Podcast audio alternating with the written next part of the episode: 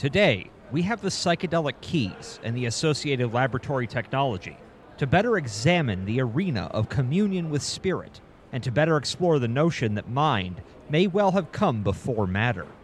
We have rediscovered substances that allow conscious access to other realms, and simultaneously, we have technology and scientific methodology that can investigate these experiences and test whether these realities truly exist. This is not new work. The ancients of Eleusis in Egypt did exactly the same work, the priests fulfilling the role of today's scientists in their method of inquiry. They tested and tried their entheogens. It wasn't just a belief based system, they were experiential in their quests, truly examining the experience of the other and assessing its insights and profferings.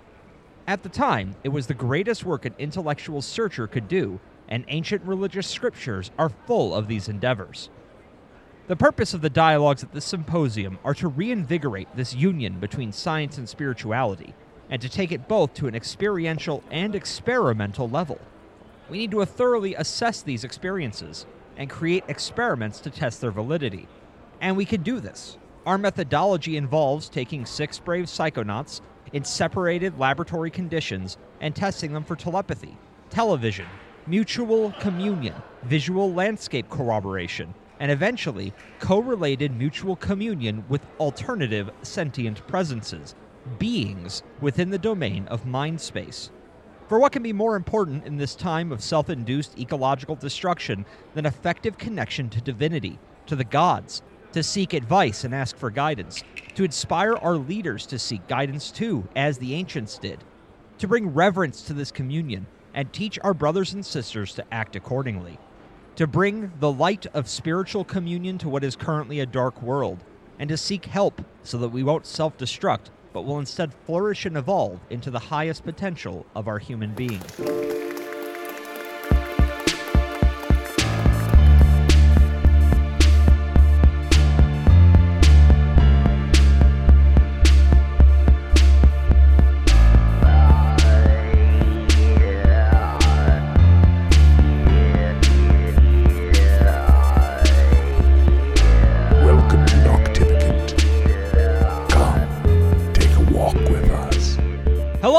Ghosties, my ghoulies, and my moth people. Welcome to Noctivagant, the show about the strange, paranormal, otherworldly, and the people who write books about it.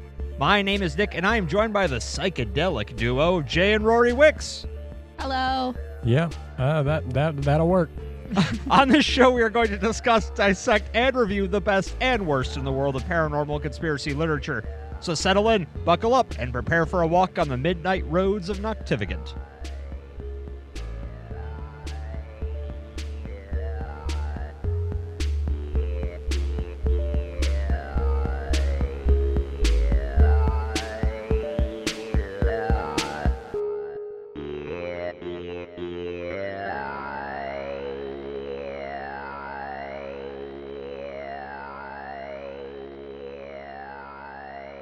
And we're back in the mind space.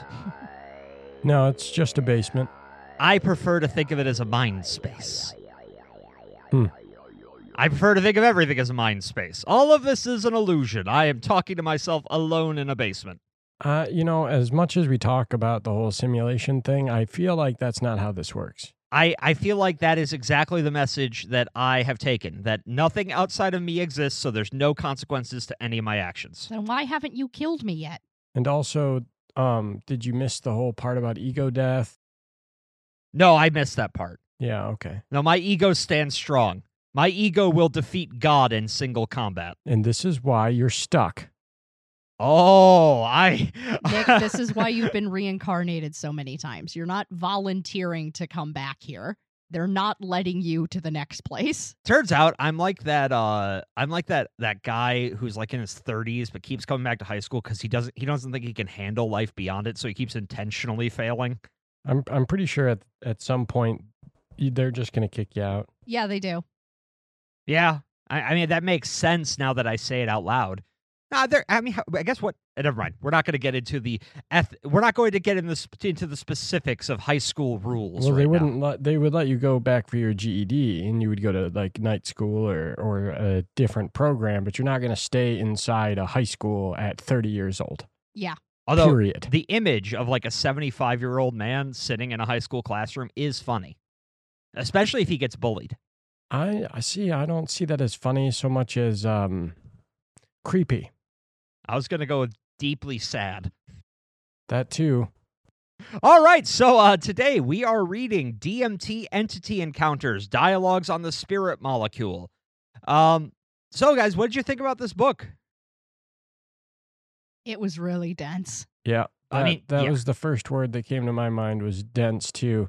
Uh, it was very interesting. Um, Mm-hmm. very interesting, but um, it was boring. Yeah, there were definitely. I think that uh, like anytime we read an anthology style book, it, there are you know portions which really hit and portions which miss. Uh, so what this book is is a transcription of a meeting that happened in England in 2017, where they brought in all of these uh, thinkers, philosophers, scientists, mathematicians, and they basically had them give talks related to the topic of DMT entity encounters. And we're going to get into this in the summary, but for those at home who don't know what we're talking about, DMT is a psychedelic drug. Uh, it is naturally occurring in many plants, but it is also available in a synthetic form. Well, I shouldn't say available; it is illegal. Yeah. Um, however, the there it does have a strange propensity for those who take it to encounter uh, entities, and these entities seem to exist in some other psychedelic world. Uh, you might have heard them referred to as the machine elves. At least that's where I had heard of them but before coming into this book. Yeah, I'd I'd I'd I'd heard references to the machine elves. Oh yeah. No. Yeah. Yeah. Yeah. Sorry, I zoned out for a second. You were talking to the machine elves.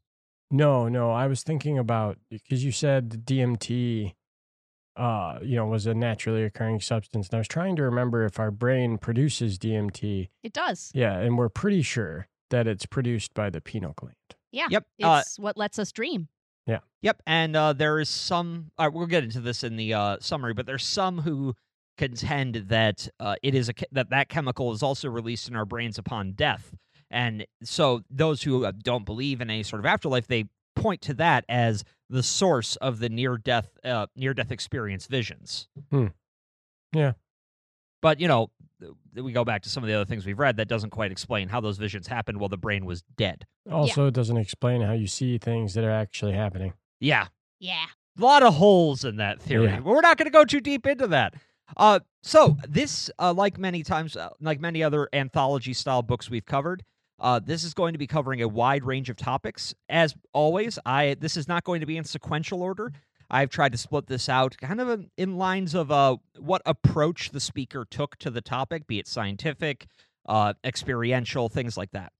Um, we're not going to be hitting every essay in the book. I believe There's like six or seven. No, there there are 12 essays and we're going to be covering 7 of them. That's what I meant. Yeah. I'm about to say I know there's more than 7 cuz I hit 7. All right. what Are- did they ever do to you? Uh, I mean, a lot. They cut me off in traffic. Uh, they gave me some bad Wall Street advice. I lost a lot of money. Yeah, that all right. That's worth it then. Why why are you hell out of them. taking why are you taking financial advice from essays in a book about DMT? Well, clearly I was on DMT. God damn it, Nick. Stop doing DMT on weeknights. All right, are we ready to get started? Uh, yeah. Yep. Okay. Part 1 The Scientific Approach.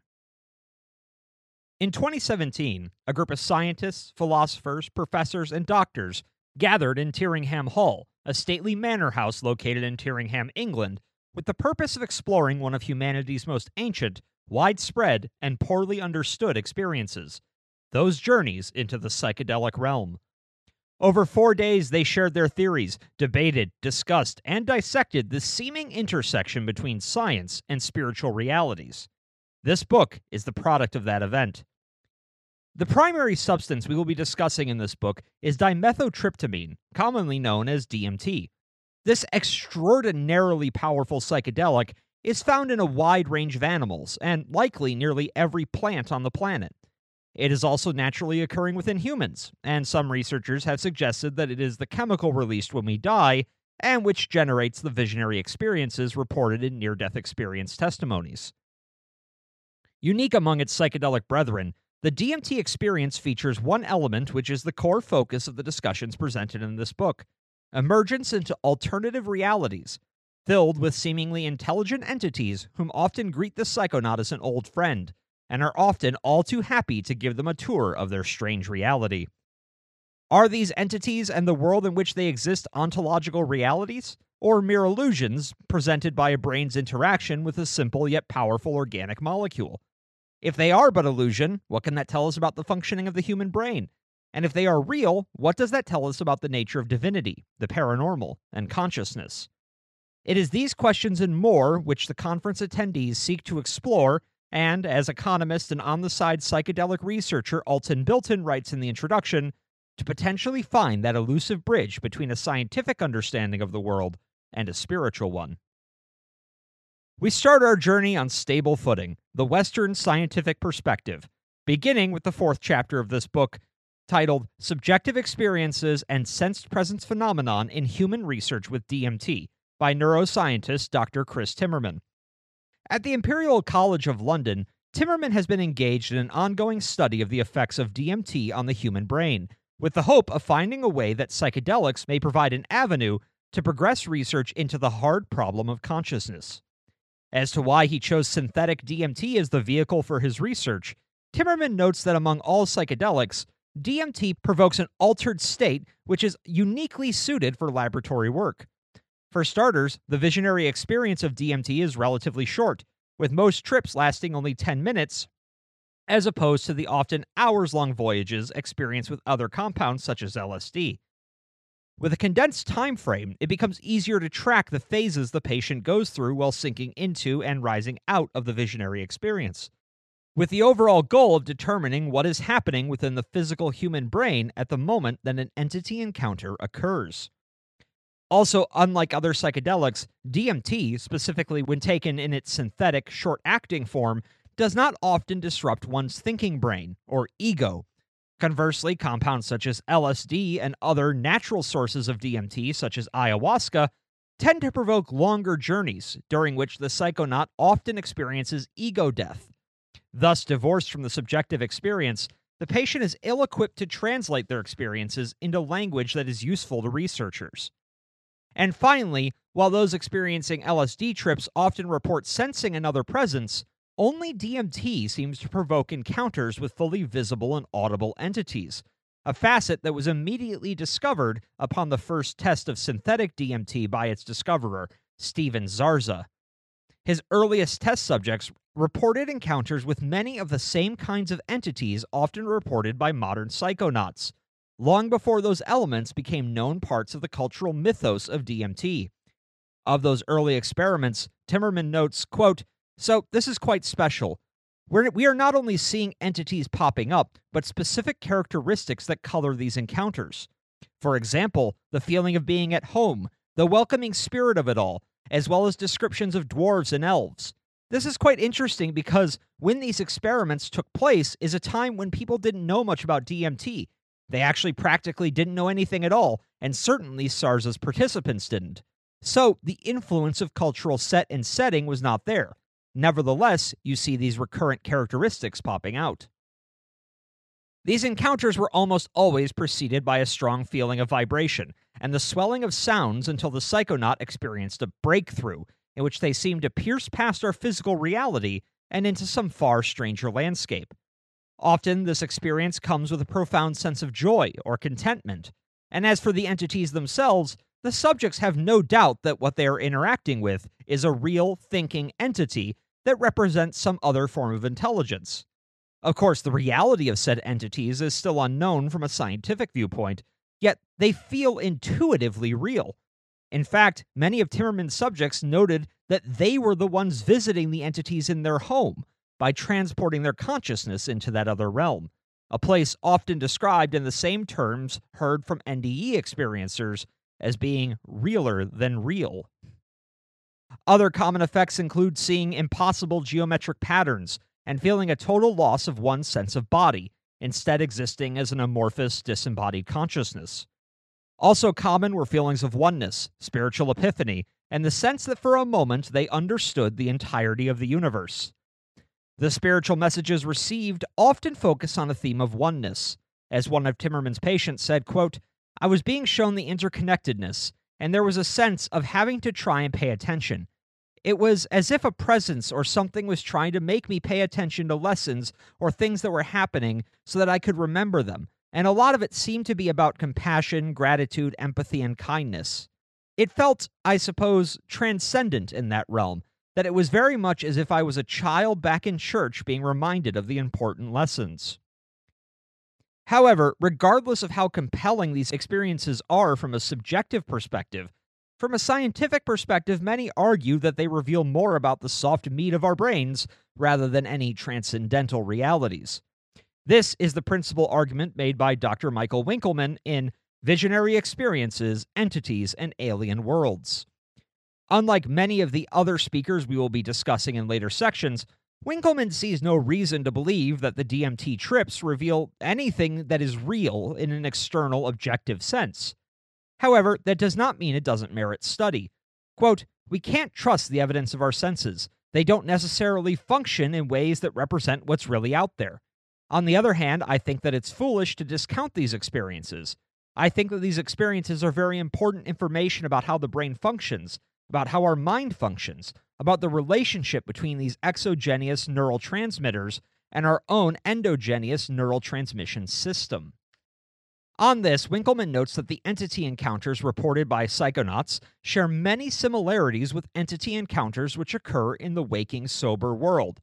These include alien abduction experiences, encounters with godly entities, and other such manifestations of high strangeness.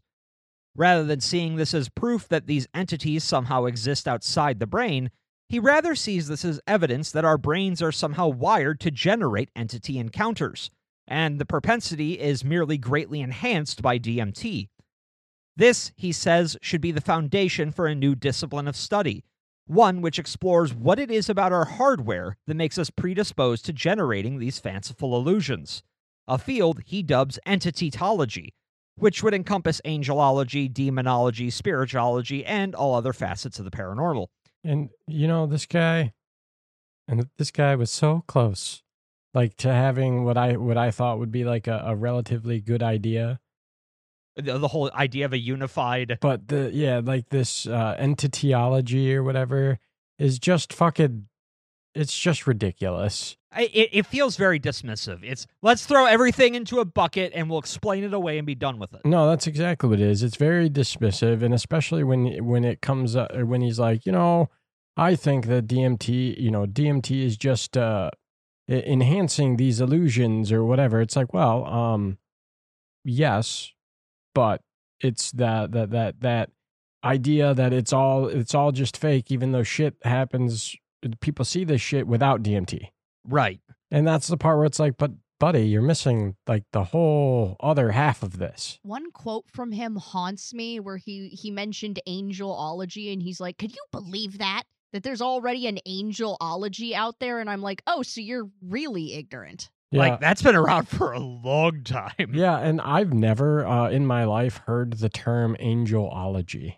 I I have, but like on the cover of books in new age stores. Right. Uh, yeah. Okay. So uh, yeah, I've but like amongst people that we've talked about when it comes to and like either that we've talked about, read about, or talked to about angels, I've never once heard them call it angelology. It's a bit difficult to say. Yeah. I mean, it's no harder than entityology. Right. Uh, I don't know. Uh, just, this guy kind of made me mad. Well, you're not going to like what's next because to further explore this idea, he turns to evolutionary psychology and the study of the prepackaged capacities and abilities that seem to be with us upon birth. For example, an infant's ability to learn language by simple immersion into an environment in which it is spoken is seen as one of these capacities. Another one of which is known as the hypersensitive agent detection device, or agency detection device, which is the part of the brain that is able to determine the difference between a living thing and an inert, dead thing. It is this sense which is often fooled, giving rise to the phenomenon of pareidolia, in which people see living creatures or other humans where there are none. Quote, Another adaptation for social life was what has been called the intrapersonal intelligence, which is a metacognitive self awareness in which we don't just behave, but we're aware of our own capacities. We're aware of how our desires or motivations may affect behavior, and consequently, we can reflect upon options rather than just behaving. But in essence, we become very aware of our own self qualities, and we inevitably project our own self qualities onto everything, including nature, which is the fundamentals of animism. In other words, when we perceive something as like human, regardless of if it is a real living thing or not, we then project our own sense of agency upon it, hence leading to the intuitive certainty of the entity's agency as reported by Timmermann's subjects. The fact that the vast majority of entity encounters, be they DMT induced or not, involve humanoid entities only supports his argument that we are applying human qualities to what are fundamentally illusionary experiences. In fact, most of the phenomenon reported during psychedelic trips, he believes, can be explained as the drug having disabled some of these innate capacities. For example, he argues that we have a capacity for perceiving the flow of time and of spatial dimensions, and that when these capacities go offline, we may experience the sense of timelessness or oneness often reported during psychedelic and other anomalous experiences. He further asserts that the illusionary nature of DMT entities can be proven, and that the first step in doing so would be to have the psychonaut attempt to engage said entity in assisting the psychedelic research by appearing to different psychonauts on different trips, and perhaps sharing a code word or otherwise expressing its own independent agency. He hypothesizes that they would fail in this task, as the entities are not truly real beyond one's own inner mindscape, though as of yet no such experiment has been performed. Which brings us to our first discussion question. So, coming into this book, were you inclined to think that psychedelic voyages reflected some form of transcendental reality, or did you think that they were entirely the product of a drug playing merry hell on our gray matter? And did reading this book challenge or adjust that preconception? And as a bonus question, what experiences have you had, if any, with psychedelics or psychedelic experiences? I feel like that bonus question was just for me. I mean, it, it kind of was. I kind of have an experience, but it wasn't willing. Yeah. So I guess I'll go first here. So coming into this book, um, so I, I want to, I guess I want to look at this two different from two different perspectives. Prior to starting the show, I would have told you that psychedelics don't necessarily do anything for the sake of walking that the path to enlightenment or opening up your mind or anything like that. Um, for the most part, like the I would I would have said something like the vast majority of people don't have any kind of experience like that outside of those that do it within their religious practice.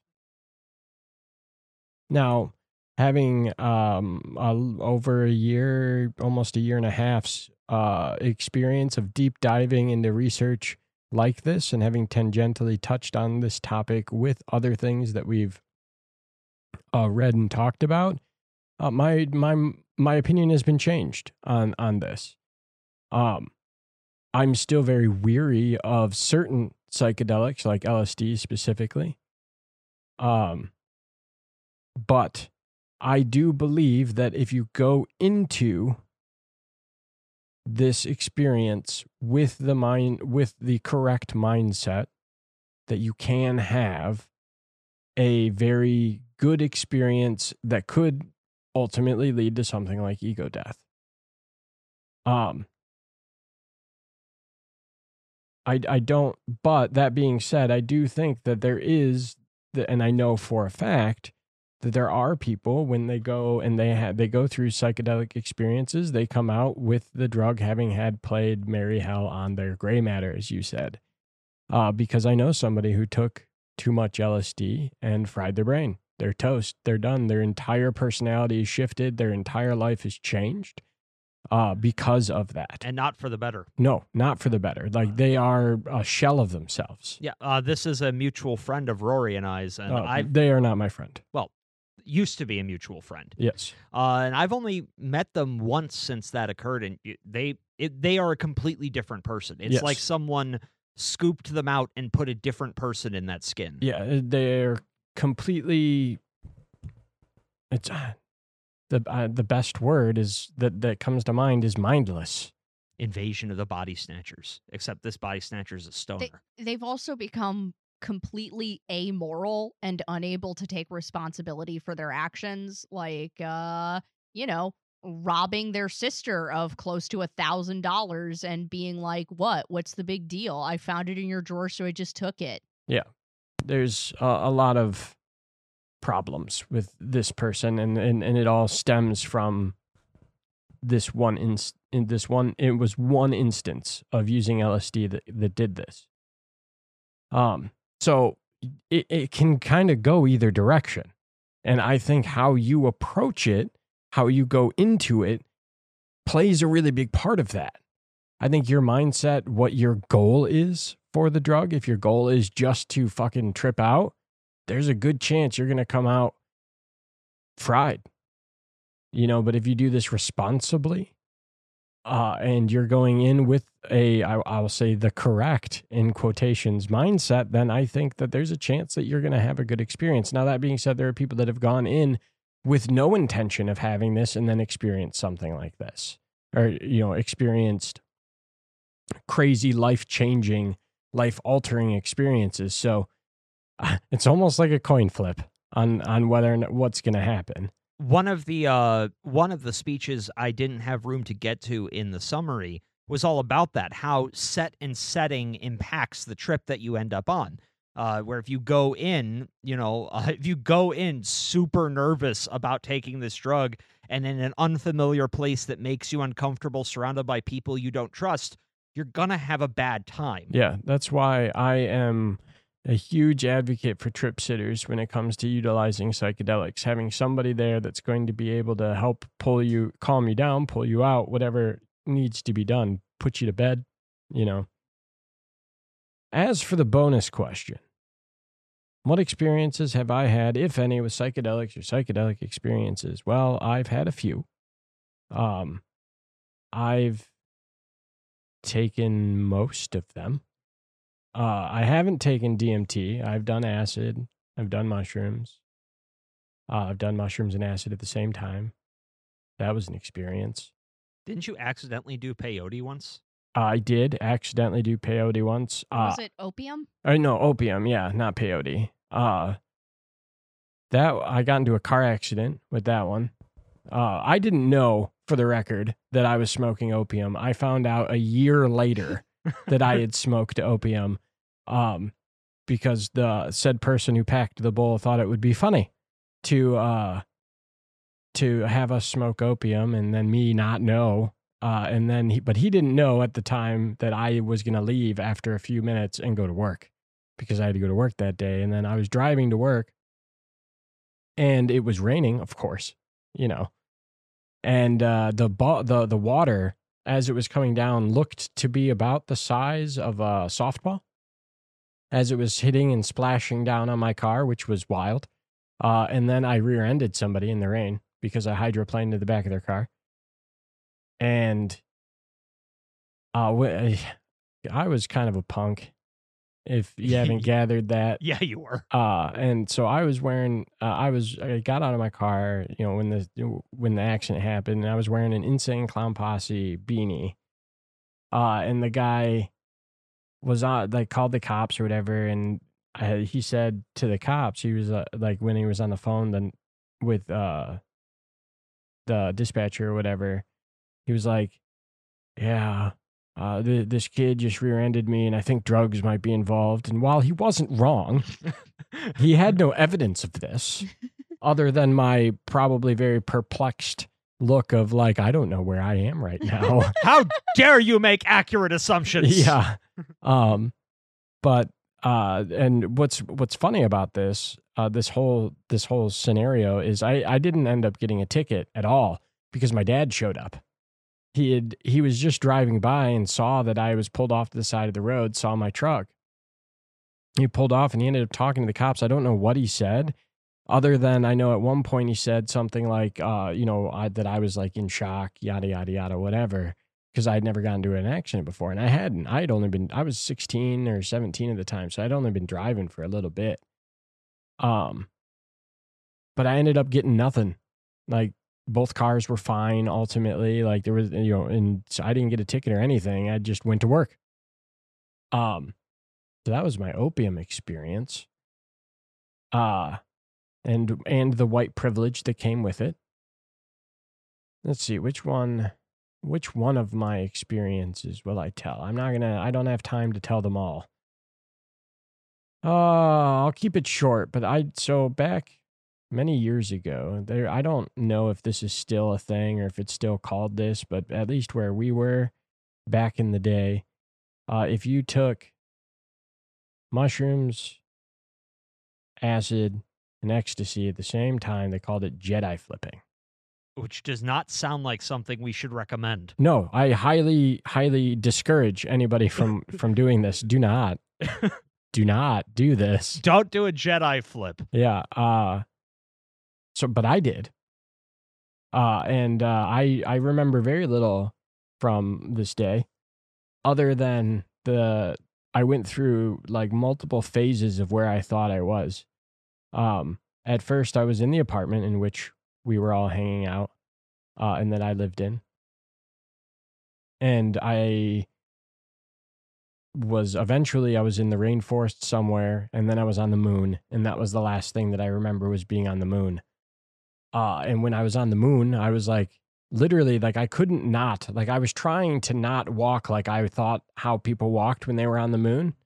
Uh but I couldn't not. So I was like literally like walking around like this, like some kind of freak show. You can't see me, but I'm like walking around with my arms floating in the air, like move my arms around and like high stepping super slow like everything was like in sl- was in slow motion um and naturally when you have those that many different substances coursing through your body eventually i blacked out and i woke up under a swing set like three and a half blocks from my house which is the third time that had happened to me same swing set Why did you keep going to that swing set? good question Like a moth to a flame. yeah uh apparently uh drugged up rory really really liked that pile of dirt underneath that swing set because that's where i ended up and or that's where my friends at the time just left me. I like to imagine that you went that entire three and a half blocks moonwalking the whole way. I probably did.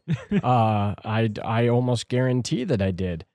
Um, actually, you know what? I do have another uh, interesting story that can show how sus- that is showing how susceptible people can be to suggestion underneath these kind of drugs.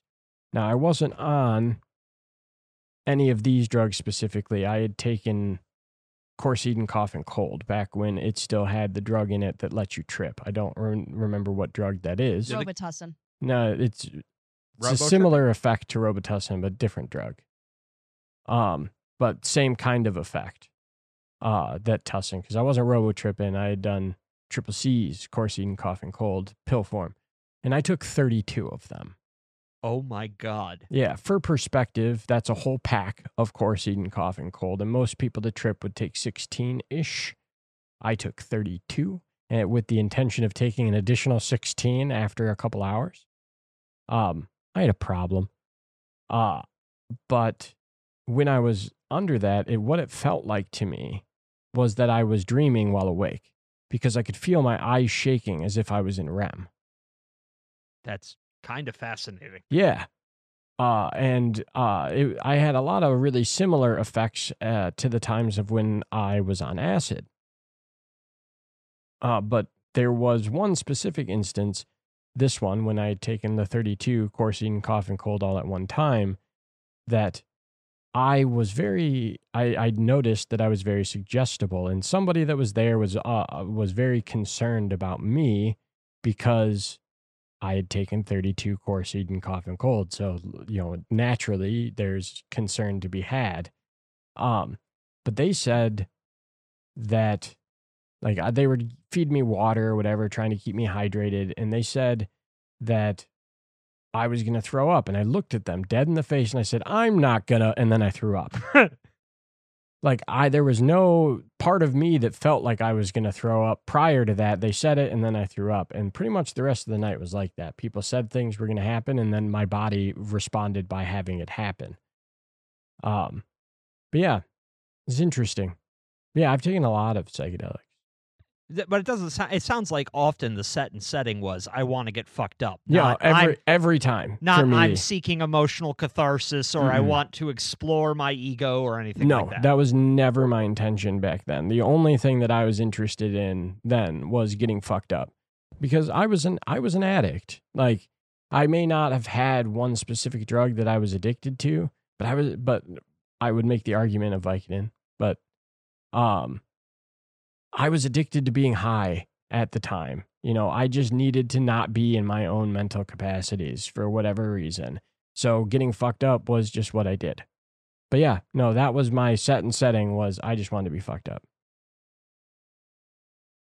Uh in terms of like the main discussion question, um this will sound like a cop out, but I I genuinely don't know if this is us connecting with a transcendental reality or if this is just uh if th- or if this is just a very common hallucination for people to have while on DMT or similar psychedelics.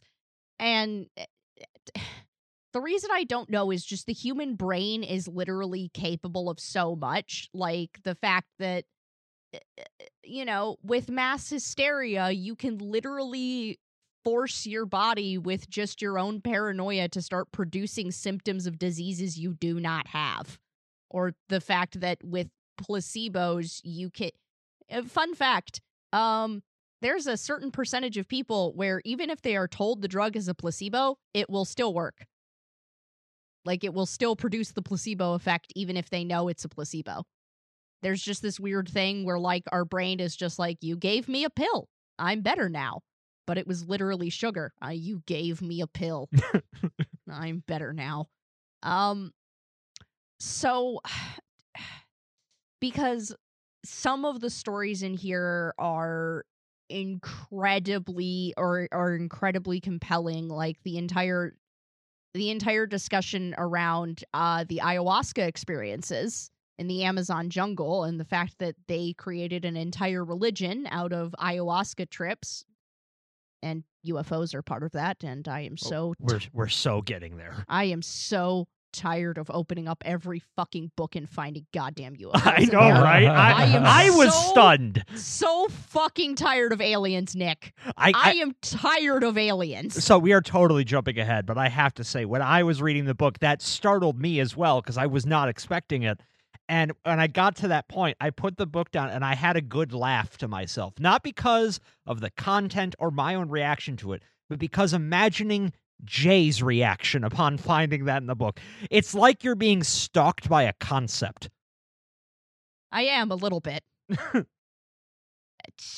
they can't take me in that flying saucer again. I failed the temperament test so hard. I bit one of them. I'm guessing. I'm, I'm just saying, if you actually had a near abduction experience where you bit an alien and you wait to tell us on this show, I'm legit gonna be mad. No, I would not have waited this long. I would have come back into the house and proudly showed you the green skin stuck between my teeth. You're an animal. Yes, I am. Um, but here's the thing is even if these journeys are completely self-generated, even if they are coming just from the drug interacting with our brain, I don't think that makes them any less significant and as we talked about many times on the show, our definition of real gets shakier and shakier the further we delve into studying the phenomenon and its related facets. So even if this even if these things are coming solely from inside of us, um much like Timmermann, I'm like, okay, that actually is just as significant and is telling us something just as important if than it would be if it was an external transcendental reality that we can only access through DMT. Um basically at that point it's like okay, what structure in our brain is producing these hyper consistent hallucinations? What genetic memory are we tapping into of basically Eh, eh, eh, basically it reveals something so fascinating about humans that I I don't think it's any less significant even if it is completely self-generated. But again, at this point I I genuinely don't know to the point where I don't I don't feel comfortable even expressing an opinion because I almost don't have one because it's also that thing of you know we've we talked about in the inward journey of if you dig far enough inside of us uh, you'd probably just come back out into the universe um and as for psychedelic experiences the closest i had to that was um that time that i was really desperate to go to sleep uh because i hadn't slept in like three days uh this was when my insomnia was way worse and i ended up trying to uh prevent an anxiety attack so i could go to sleep by mixing a bunch of Benadryl. I think I took like six 20 milligram Benadryl tablets and then my anti anxiety meds. And um, I was laying in bed and uh, Rory was asleep next to me, and you and you and your wife were asleep across the hall. And I'm staring up at the ceiling and I'm just like, hey, those shadows look like hands. Those hands are moving a lot. Huh what am I hearing? And like I I figured out very quickly that what I was hearing was a hallucination because it didn't change in volume with or without my earplugs in.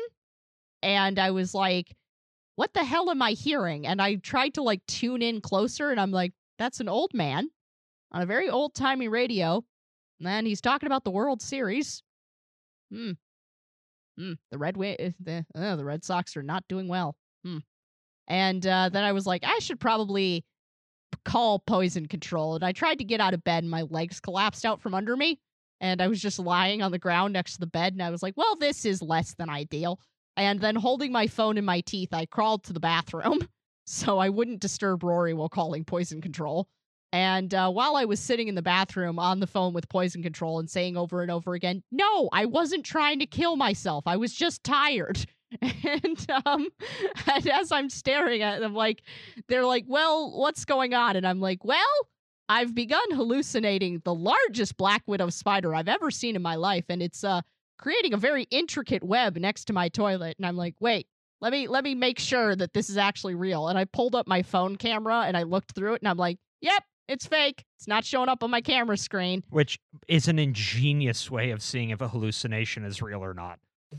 Yep. Um, I learned that tip from a person that frequently had visual hallucinations, and around Halloween, they would sometimes get confused about if we, if what they were seeing was a visual hallucination or a Halloween decoration.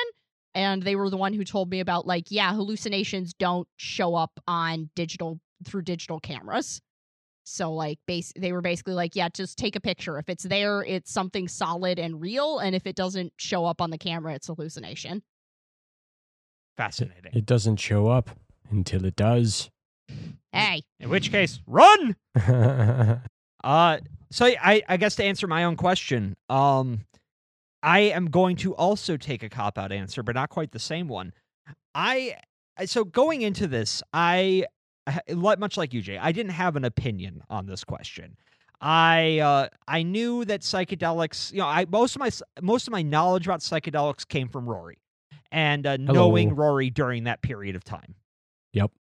Um, so that wasn't good. no, it wasn't good knowledge at all. It was actually terrifying. Yeah. Uh, but beyond that, I I kind of avoided it for because of those experiences with Rory. Uh, and I I always had in the back of my head, you know, once I'm like 75, once I'm sure my brain is more rot than good, then I'm gonna do all the psychedelics in the world. And I still have that plan. I'm still gonna do it. Um, but I, I didn't have really this conception that there what that they might be tapping into some other world until I started reading about the DMT machine elves. And even then my thought process on it didn't go much further than wow, that's weird. Um so yeah, no, I think that what this book did is it it very well laid out the various uh, ways that you can look at this topic. And we're going to get to this later, but I personally, if I had to pick uh, one interpretation of it, I'm going to go with the total cop out of both. In that, uh, the fact that the drug is messing with our brain is more the answer to uh, is more the answer to how uh, how these visions are occurring, but not getting at what the the actual content of the vision is.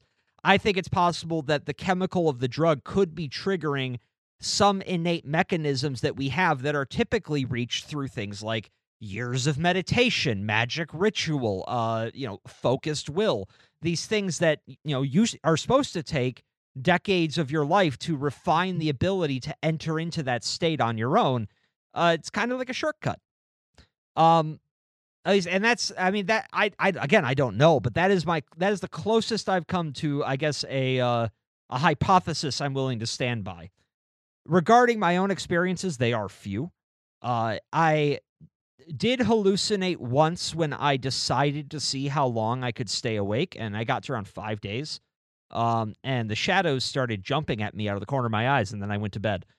Uh, the other incident was obviously uh, I know I've talked about this on the show uh, when I was in in the intensive care unit after the car accident when I was 18, uh, because I was hopped up on a metric ton of drugs and I was in shock and I hadn't slept in days because uh, note they never really turned the lights off in the ICU, and I was in the neurology ICU, so I was surrounded by people strapped to their beds saying terrifying things. Uh, so yeah, I didn't I didn't sleep, and that experience is still really tough for me to piece together. I get snapshots of things that I know I saw, and obviously based off in you know in more a uh, in the current context, looking back on it, I can see that those were very very likely hallucinations because hey, um, mylar balloons don't suddenly come to life and start eating people normally. Uh. Uh, similarly, there's not a giant, pale-faced, uh, the thing in a, a, thing that peers in through the doorway a few every a couple times an hour, checking in on you. Uh, I really hope not. Its eyes were terrifying. Uh, they look like rotten apples sitting inside of hollow sockets. Yep, Mm. that's death. Uh, but yeah, no. So, well, that's that's not comforting at all. Uh, so yeah, I think that's as far as I got. I've never had a real like psychedelic experience. Um, that's not to say I'm close to it, but like I said, I think that's something that is further off on the horizon for me. When I when I'm 70, I'm gonna I'm gonna get so weird. I'm gonna try everything. My dad also had a had a balloon hallucination when he was in the hospital that one time. He was uh uh, me and my sister brought him a smiley face balloon and um he watched it transform he he mistook the balloon for our dog Baxter and he thought Baxter had become a disembodied head and he was very very distraught and apparently he was crying and yelling who did this to you don't worry buddy we're going to get you your body back it's gonna be fine. It's gonna be okay. But remember, this was a big smiley face balloon. He's like, after a while, I calmed down because it's like, oh, he seems happy. And uh and then a few hours later, he was like, wait a minute, That's- Wait a second. that's not my golden retriever. Another time, he hallucinated uh binge eating an entire box of Nilla wafers. Uh, two hours before he was supposed to have a follow up surgery, and he called the head nurse in a panic, and he was like, "No, you gotta, you gotta cancel it. I ate Nilla wafers," and she's like, "Sir, there has not been food in your room all day." He's like, "You don't understand. The box appeared, and I ate them all before I could stop myself." Sir, there's been no Nilla wafers here. Can you imagine if they walked in there and though there was Nilla like Nilla wafer crumbs everywhere, just psychically manifested cookies out of a desperate need? Sir, now we have to reschedule your surgery. Stop using alchemy to conjure cheap cookies. Alchemy cookies. Now we are to a store so near you. tired of this. Who keeps giving the Necronomicon to the ICU patients? I did think of another story though. One time when I was on mushrooms, um, and we had watched Pan's Labyrinth while on mushrooms. Oh yeah, I love this story. Why would you do that? I don't know. I hated myself. um, and this was like at first when I uh, when at first when we first take uh ate the mushrooms or whatever, I just got the leg buzz that you get where it just kind of your legs feel all kind of tingly and great and everything feels wonderful and the colors are so good. Um, and then after we watched Pan's Labyrinth, we went for a walk in the woods, which is where the mistake began. Uh, because I spent the entire time walking through the woods thinking that we were being followed by a giant tree man. Um, and we might have been for all I for all I'm uh for all I know. But the the whole night ended with me sprinting away from the forest because again, giant tree man, um, falling face first into the street and uh uh, the street in a puddle and then under my car. And then I slept there. God, I sleep underneath stuff a lot. You slept under your car? Yeah, it was a truck. Your friends left you under your car? They did that a lot. On that sad note, are we ready for part two? Uh, yep. Can you I I like to go on swings for my to relieve my light writer's block. Can you imagine if that was how we met? Like you got woken up at like 10 in the morning by just this fucking twink nudging you with a shoe just being like, "You're under my swing." I probably wouldn't even know how to talk. Like the one, the worst blackout that I had where I woke up, where I, well, I didn't wake up under the swing this time, but I know that I was under the swing at one point because that was the last thing I remember was crawling underneath the swing. Uh, but I woke up in my bed 36 hours later. What transpired in those 36 hours? I assume I slept mostly because I that was bad. That was a bad day. There was no psychedelics involved. I had taken I drank a fifth of Captain. I took two Zany bars, um, and was it two Zany bars, Vicodin, thousand milligram Vicodin, and something else. I think subconsciously I was just trying to fade out forever subconsciously, but that didn't happen. Obviously, thirty six hours later, I was fine. Thank God that didn't happen. Yeah. That happened a lot. I blacked out a lot. I did a lot of drugs. It's probably why I'm so spacey now. Part two The Medical Approach. One who pays any sort of attention to psychedelic news over the past few years will note the increasing acceptance of using psychedelic compounds to treat mental illness. The study of these therapeutic applications is not new. In fact, up until the 1950s, research into psychedelia was well underway and showing promising results in treating or even curing our most persistent mental maladies. However, the classification of these drugs as dangerous and hence illegal made further research impossible until relatively recently. LSD, for example, has been found to be an effective cure for alcoholism or anxiety disorders with as little as a single dose. DMT trips have been associated with greatly diminishing or even curing treatment resistant depression, while MDMA shows promising results in treating post traumatic stress disorder. However, before we continue, it is important that we stress that these results were not obtained by going on a groovy cosmic voyage in the backseat of your friend's Nissan or underneath your truck. Rather, these drugs are administered clinically, with trained professionals who can help guide the patient through the visionary experience to achieve emotional catharsis. Does MDMA count as a psychedelic? Uh, apparently so. I, Yes. It came up in a lot of the, the research I did on the side. Huh. I have a lot more stories then. Chapter 5 of this book, Ineffability and Revelation on the Frontiers of Knowledge by Dr. William Richards, explores this topic through the lens of his research into psilocybin, the active chemical in magic mushrooms, which has proven effective in greatly easing the stresses and anxiety experienced by patients in hospice care, a topic which he has studied with great persistence for the last 54 years. While Richards is obviously highly focused on the clinical value of psychedelics, that isn't to say he hasn't noticed the more transcendent or spiritual dimensions of these compounds. In fact, he believes that those elements of the experience may be why they are so effective in treating psychological disorders. To explore this possibility, he invited several religious professionals from various world religions to come to his lab and ingest two high doses of psilocybin. After their experience, most of the participants found that their faith had been strengthened by the experience and felt that the trip was innately spiritual in nature. And among his patients, he noted that those who showed the strongest results interpreted their experience in expressly spiritual terms. Quote, what is often so striking about these visionary encounters is not their vivid, colorful, multidimensional intensity and sometimes exquisite beauty, but also the stark feeling of reality that accompanies them. People speak of beholding such visions, not merely looking at them like illustrations in a book or feeling images in a typical nocturnal dream. However, as mentioned earlier, one cannot just pop a mushroom cap and expect their depression to magically fade away or to have a chat with their deity of choice. Rather, his research has shown that setting and intention matter greatly in determining the outcome of the psychedelic experience.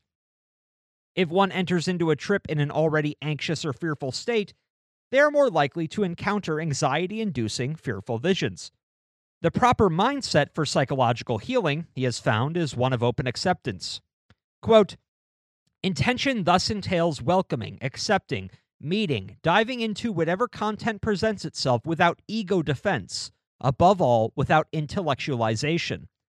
Thus, patients are encouraged not merely to observe and report back, but to participate in the visions they perceive, to interrogate them, question them, and above all, play with them. If one does so, his findings show that the trip is very seldom negative in nature. Even the sometimes dreaded ego death, which puts off many would be psychonauts, is better described as a choice made during the trip. Often his patients reported a moment in which they were given a chance to become something else. The specific manifestations varied greatly, but the overall theme was that transcending one's own ego is something that can only be done with eyes wide open, a decision which is best made with the support of a trip sitter who guides the traveler through the process, hence rendering it safe from a psychological point of view. It is only after that choice is made that the most powerful healing effects occur, because it is there that we may encounter that ever elusive sense of oneness with the Godhead, or with reality. A reality which, he has noted, seems to present the Voyager with a meticulously scripted encounter that aligns with their base intention. Quote, As those of us who have witnessed our own psychedelic voyages or those of others know well, the content encountered often tends to be intrinsically well designed, reflecting that meaningful unfolding from within that philosophers call entelechy. We are not dealing with some drug effect that is capricious, random, and unpredictable. Rather, there is wisdom and intelligence at work, often awesomely beautiful and personally poignant, even if sometimes bewildering to our familiar conceptual processes. It is these combination of factors, he suggests, that may be why many cultures refer to entheogenic plants as teachers, hinting at the experience of some greater intelligence or design. But you may ask, what about his patients? What good did the psilocybin treatments do other than potentially giving them a one on one with the universe? Among hospice and end of life patients he tested, nearly all returned from their trip transformed. Their anxiety over their impending death had eased, and many reported a total loss of all fear of death. They returned feeling more at home in the universe and expressed sentiments that, regardless of the evils we perceive in the world, everything ultimately will be okay. They return ready to live for however much time they have left and to enjoy that time as fully as possible. From a purely clinical perspective, these experiences help the patient to step beyond the boundaries of their normal human life and hence gain a new frame of reference through which to view it in its totality. And from a spiritual perspective, many return bearing remarkably similar messages gleaned during their travels. One is that love is the core power of the universe, though not the sort of love sold on Hallmark greeting cards, but something older and intelligent and powerful. What love is and how we express it for the self and the world, they often explain, is the core of the mortal journey. Dr. Richards hopes that his research will help pave the way towards a future in which psilocybin and other psychedelic compounds such as DMT are destigmatized and can be used to their full effect in addressing some of the most widespread mental health issues of the day. In this, he advises his fellow researchers to speak plainly about the compounds in terms of their clinical value, rather than any transcendental notions that may put off those who've never taken the trip. Advice which the speakers in our next section ignored wholesale. But before we get there, we have our second discussion question. So, regarding the stigmatization of psychedelics in medical research, one suggestion that I've often seen made by the masses of the internet is that they were outlawed specifically to prevent people from using them and waking up to the larger reality beyond the eat, sleep, work, spend hell loop in which we live. Now, while I'm not suggesting that's true, why do you think we've been so slow to investigate the clinical value of these compounds given what was already known about them, known about their use in indigenous cultures as healers or teachers? And if given the opportunity, would you try psychedelic therapy? Why or why not? So I think that question has a lot of parts to its answer. The first one is it was not until about two years ago that anyone in Western medicine, politics, or general science was capable of giving even half of a shit about what indigenous people knew.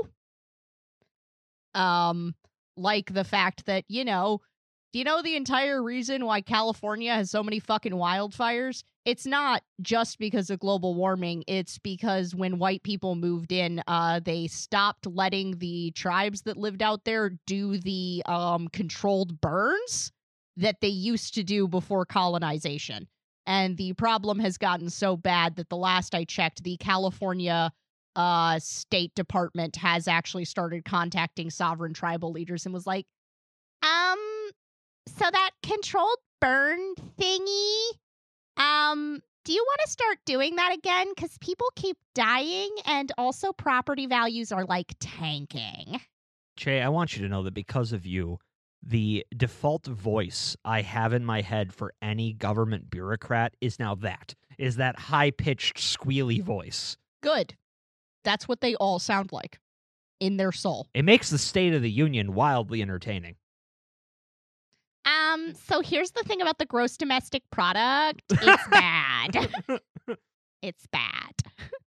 Um, so d- basically it for a long time it didn't matter what indigenous what indigenous knowledge was telling us about psychedelics. Nobody cared there was there was an assumption that these were primitive backwards people and they didn't understand their own lands or the plants that grew on them and that there was nothing of value to be gained from talking to them about it.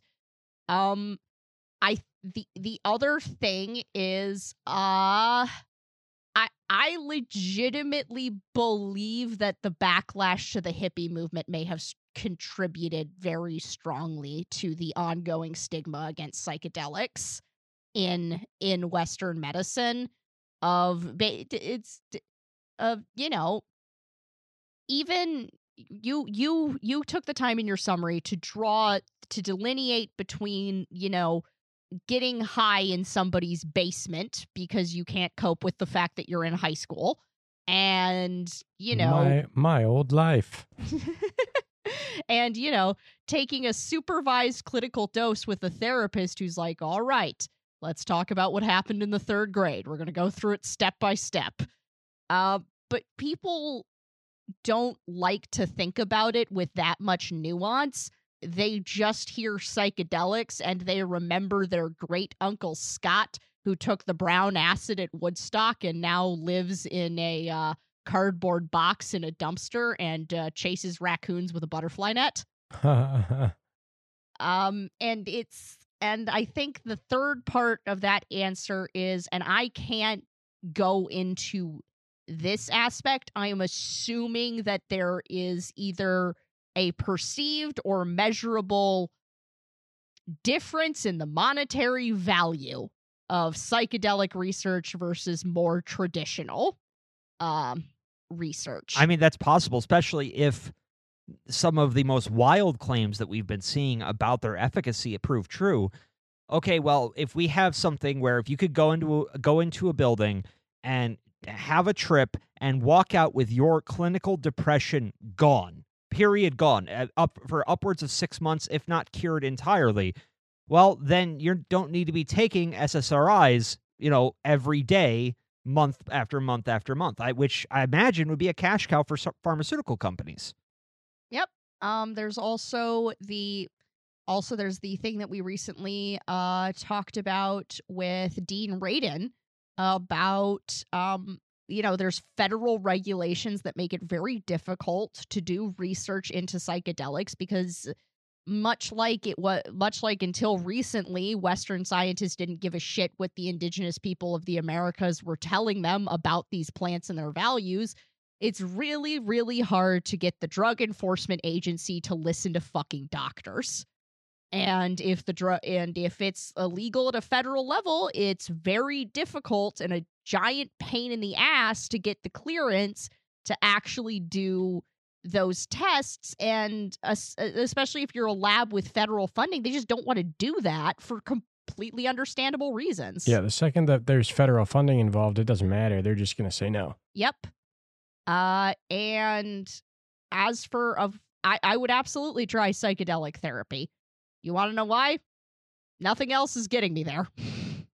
That's a completely fair answer. hmm I've been going to therapy since I was eight, people. I still have PTSD.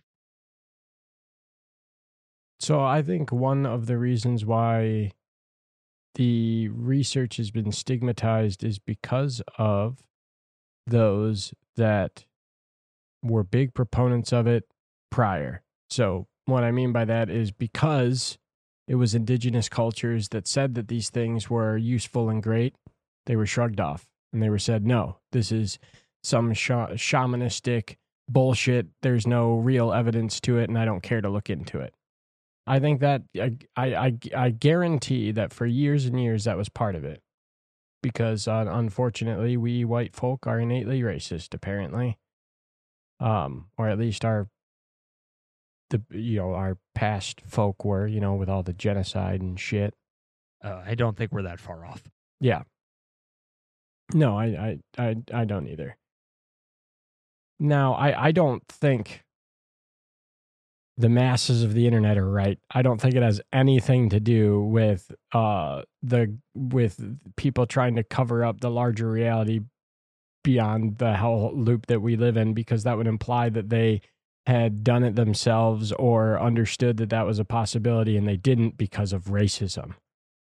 I I I I, oh, I promise that there is a large swaths of that uh, as a reasoning because they don't look past that. They don't look past the where where it came from. They see that Native Americans were using were using peyote as spirit que- uh, for spirit quests, and then it becomes a meme. You know, it's it's an actual uh stereotype because of that. Well, yeah. I mean, uh, I remember growing up as a kid. Star Trek Voyager had a native was uh, probably the, Ch- uh, Ch- Chakotay was I think the first Native American character I saw in a television show, and every single personal plot he got was a spirit quest. Yep. He went on like eight spirit quests over the course of that goddamn show. Yep. That's horrible. yeah so I, I i think that i think that that is unfortunately a big part of it. Otherwise i kind of just agree with what jay was saying. As much you know as much as uh, as much of a cop out answer as that is. But on the other side if given the opportunity would i try psychedelic therapy? Um i don't know. Probably. I say probably because my gut instinct says yes absolutely which means I got to check it. and that's fair, especially given your history. Yeah, and that's exactly it. I got to check that motivation to make sure that it's the right one and not just me wanting to get fucked up. Because that part's all that part's still with me.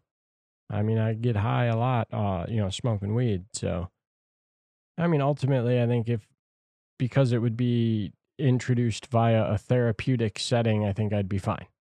Ultimately, Yeah, I, I think I uh, feel very similar. I, I the fact that we would you would have a trip sitter there, that it's this controlled, safe environment. I to reference the stories you were telling earlier. I know I'm not going to wake up under a swing set, uh, and that is appealing to me. I there are uh some things that I am still struggling with personally. Uh, I. I, I've never been diagnosed with it, but I have flashbacks about the car accident sometimes especially if I'm ever riding in a van or something like that. I'll, I'll like when I close my eyes, I get a flash of the van rolling, um, which I've been told isn't mentally great. Um, the anxiety that you express when there is a car accident on TV or in a movie that resembles the car accident you were in is uh, noticeable and clinically significant, in my professional opinion. noted.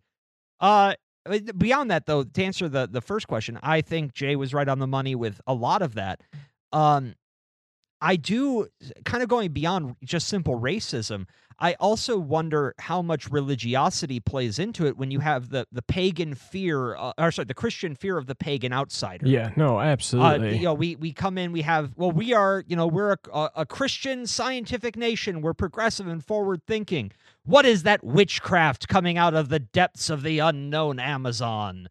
I I think that that definitely plays a factor. Uh, and like Jay was saying, I think the way it was adopted, uh, psychedelics were adopted by the hippie movement Mhm. uh, definitely didn't help, especially because, quite frankly, how they it was often used uh, in like the summer of love and the hippie movement was very irresponsible. It ruined lives. It, it people Yes. are still ruined from it.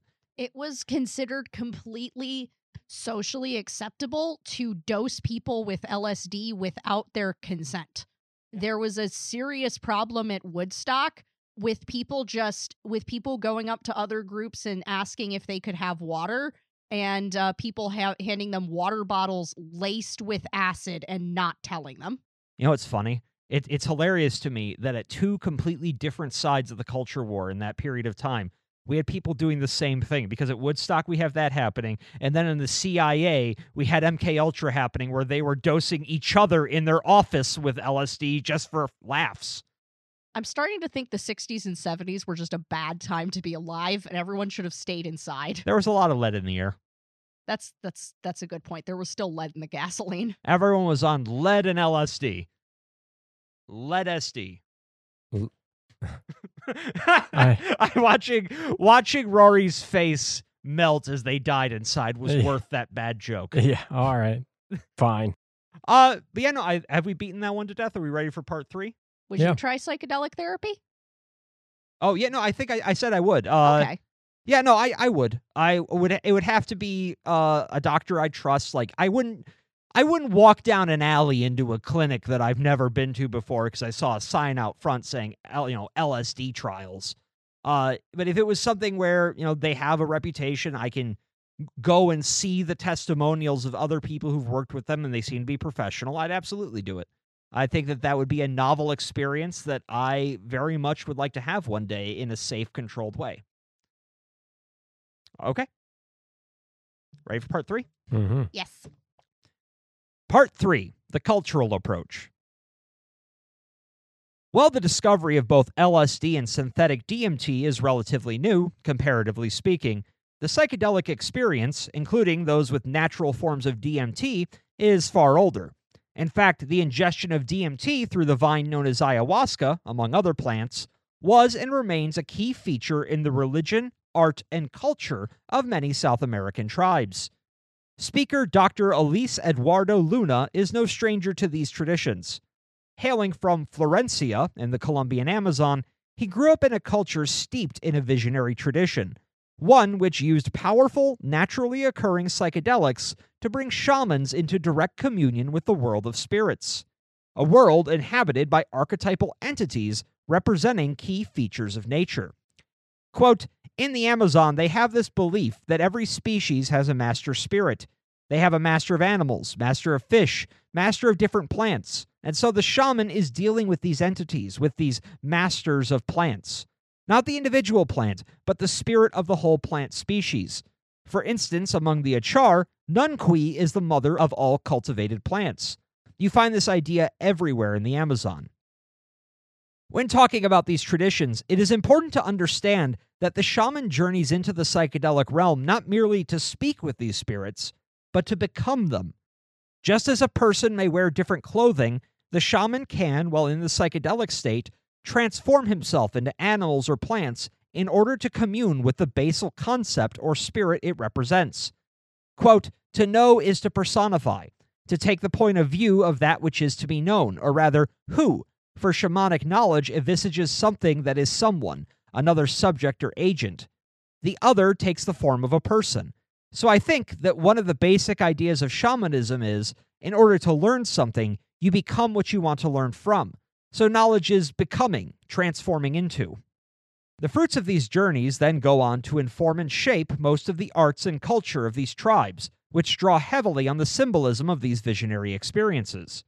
For example, among the Shipibo tribe, it is believed that the spirit sings special songs, which the shaman then repeats in the presence of others, who then somehow translate that sound into patterns which appear in their art, in a sense, capturing the spirit's essence within a form that is recognizable outside of the visionary experience. In this way, DMT, or more specifically the plants from which it is derived, is seen within these cultures as a teacher, one who is capable of aiding the shaman in translating transcendent reality into material form. In the course of his research, Luna came to know an artist named Pablo Amaringo, who provides us with another example of this trend by taking ayahuasca journeys and then directly translating his experiences into vivid paintings. Paintings which, when shown to members of other tribes who partake in DMT traditions, were immediately recognized as accurate depictions of the spirit world. Luna was gifted one such painting, and because I can't not share this detail, immediately noted an odd inclusion objects that appeared to be flying saucers. God damn it. In subsequent research, he discovered that such objects are not only common in ayahuasca journeys, but are in fact named entities within the cosmology of several tribes. Quote, in one of his paintings, he depicted the Sachamama, the great mother serpent of the forest, and the Yakumama, which is the serpent of the water. The Yakumama may take the shape of a boat, and the boat comes along with all these spirits.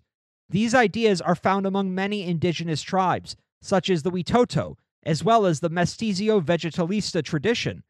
But then Pablo also included the Waramama, the great snake mother of the air, of which I was not aware. Suddenly, I realized that in this tradition, the Waramama can transform into these kind of UFO like objects. But Pablo always said that they are not machines, they are spirits. They come from other places, they take this shape, but they are really spirits. Beyond the denizens of these realms, the ayahuasca spirit world is also filled with its own interior landscape, including cities and towns. Cities which, according to the shamans and frequent psychonauts such as Luna, who to date has ingested natural forms of DMT over a thousand times, often has a consistent layout over subsequent trips. The cities often feature strange or hyper advanced technology, and often contain within them entities or objects of a decidedly mythic nature, such as mermaids.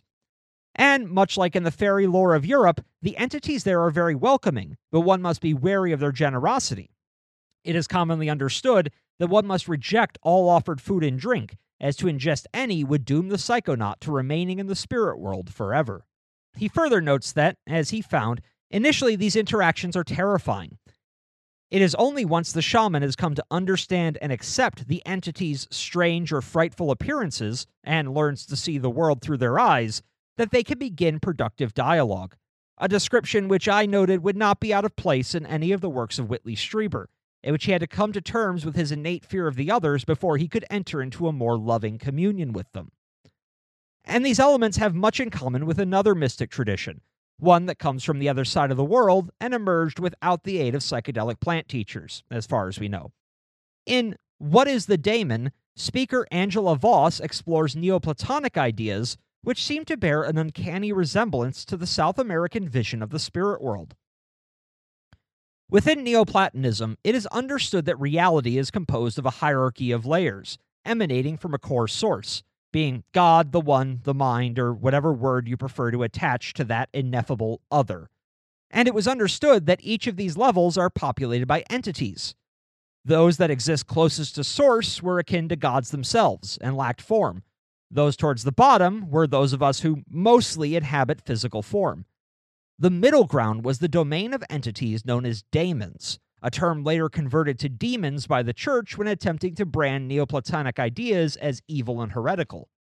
These daemons could take on various forms, and were understood to be half material and half immaterial, as their purpose was to mediate between material beings and the divine. The daemons were organized from high to low based off their proximity to the Godhead. When these entities were invoked, most often with the goal of growing one's own soul or connection to Source, it was thought that the entity who came was one that corresponded with the state of your soul. Quote, there is a kind of understanding, which for Plato is the highest part of the soul, that is deeply intuitive. The highest part of the soul would resonate with these higher, fiery, or ethereal and airy daemons. The middle area of the soul, which was termed the reason, would resonate with the unethereal, airy daemons. And the lower part, concerned with imagination, images, and sense perception, would resonate with the vaporous or smoky air daemons that inhabited that level. Only once one had, through the help of a daemon, evolved their spiritual self, could they then commune with the daemons of the next level, and so on. This idea is core to Neoplatonic beliefs. You can only enter into a dimension or level of reality with which your soul is already in tune, much like how the ayahuasca shaman can only commune with a spirit after becoming said spirit. You can't just summon a god. You need to first evolve yourself to a state where you can even conceive of what a god truly is. Knowledge which goes beyond what Gary Lachman would call the left brain analytical mode of knowing and goes into the right brain intuitive sense of knowing. An understanding that, much like many ayahuasca trips, cannot be verbalized in words, but must be expressed in art, music, and other expressions of the soul which give form to a force that is fundamentally ineffable.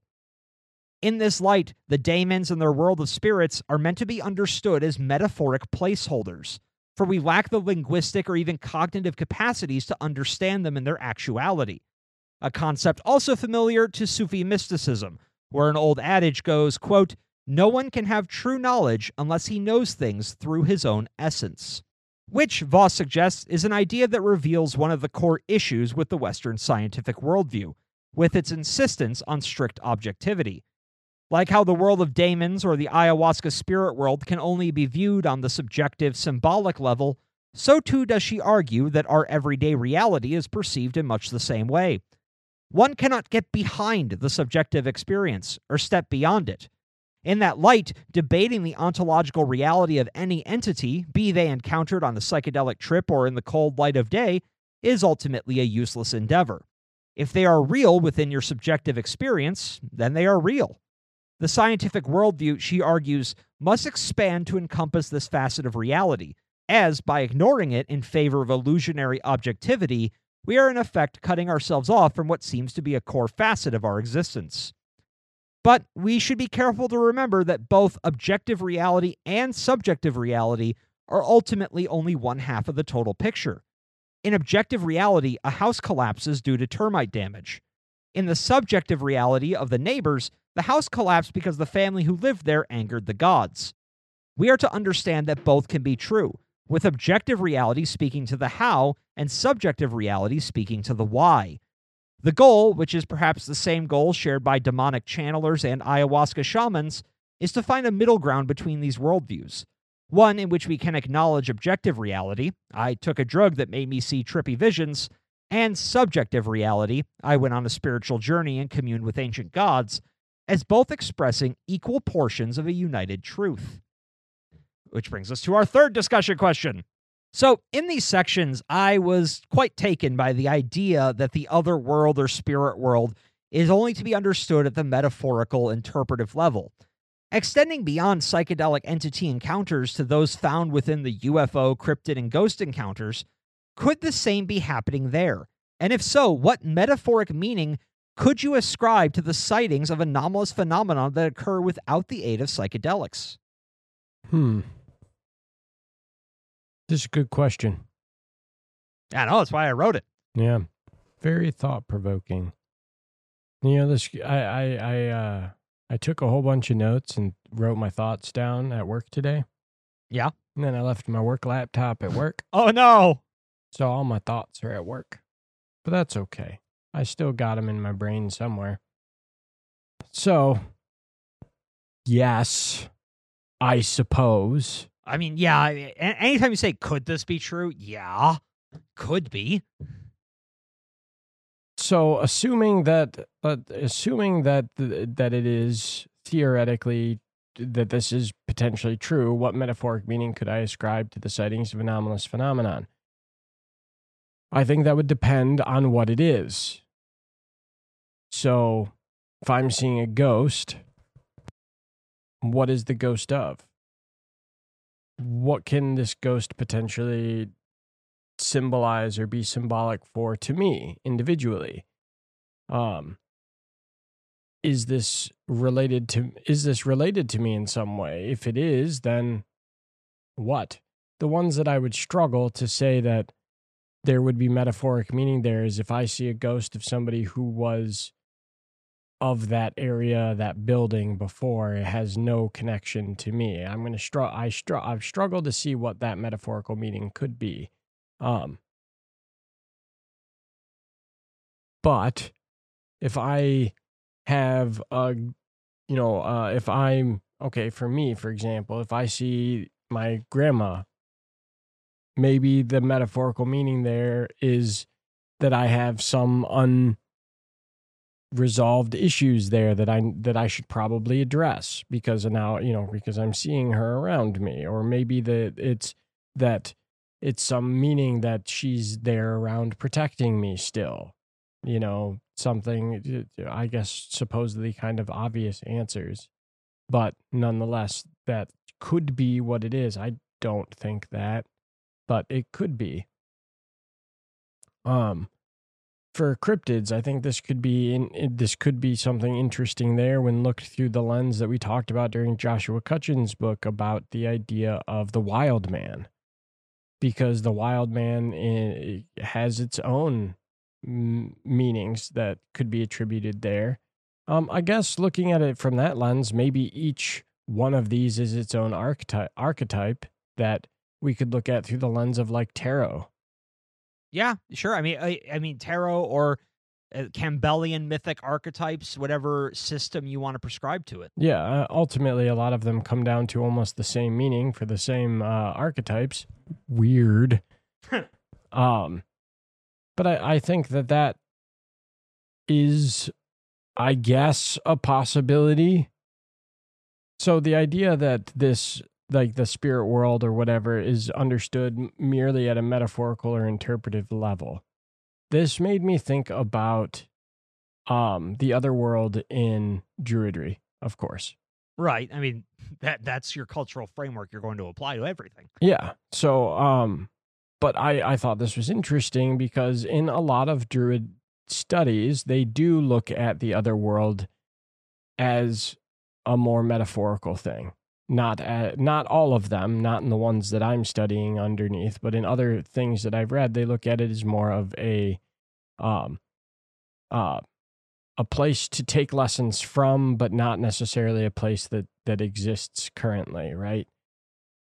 So I think that I think that that is doable here with any of these things because in context of whatever the scenario is, you can take any kind of meaning out. You could do that with anything.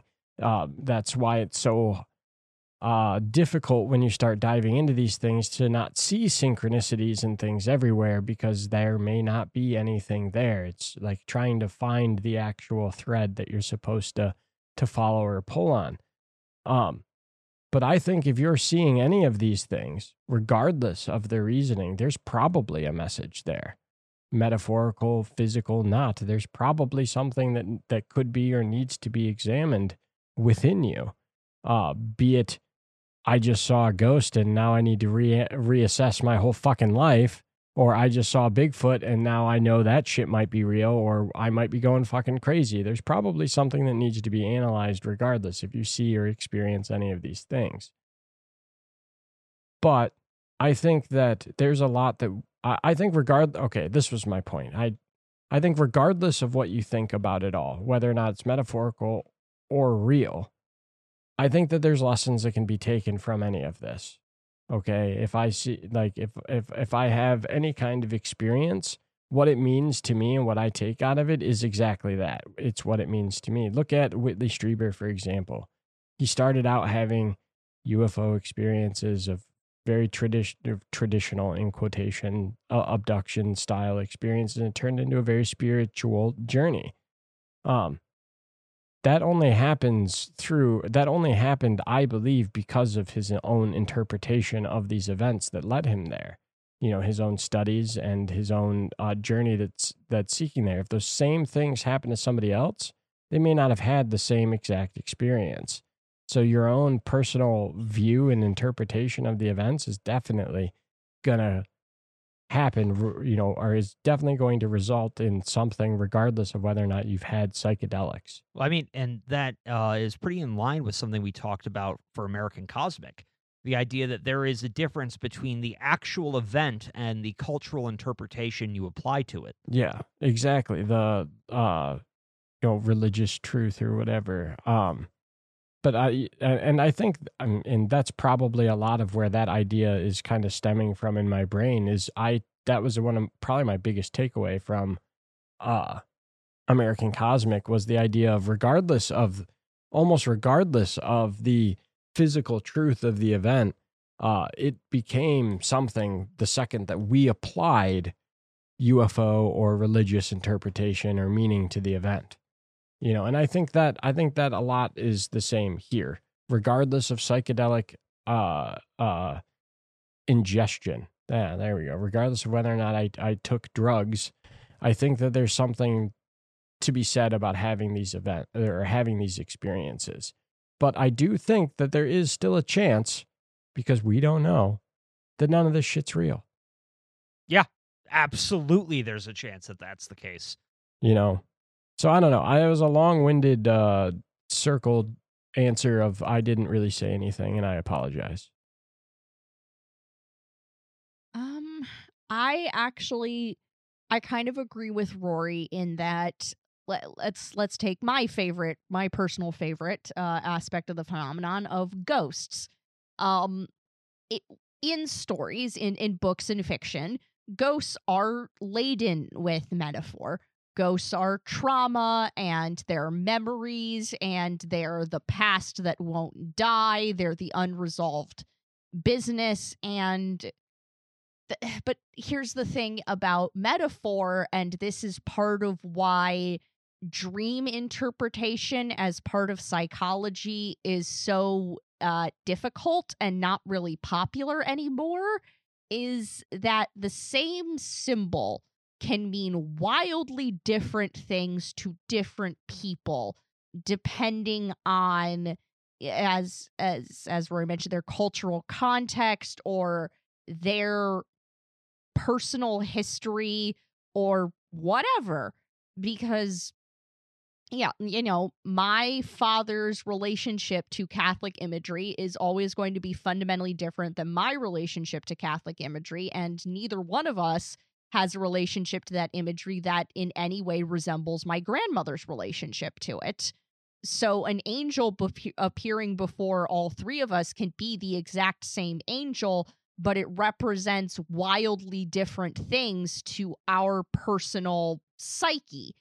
And again that's why i kind of brought up dream interpretation in psychology because you know you, you can go to any new age book new age bookshop and buy some little book that's going to tell you what your dreams mean. And eh, eh, eh, it, th- those dream like the, the the teeth falling out nightmare. Uh very commonly people are like oh if your teeth are falling out that means you feel out of control of your life. It's like yeah it means that for like 60% of the population but for the remaining 40% it, it it it can mean the fucking anything or it can mean literally nothing at all fun fact people a lot of your dreams don't mean anything according to science. It just means I have a hot tooth fetish. Possibly. Dentophilia. I don't think that's what it's called. I hope that's what it's called.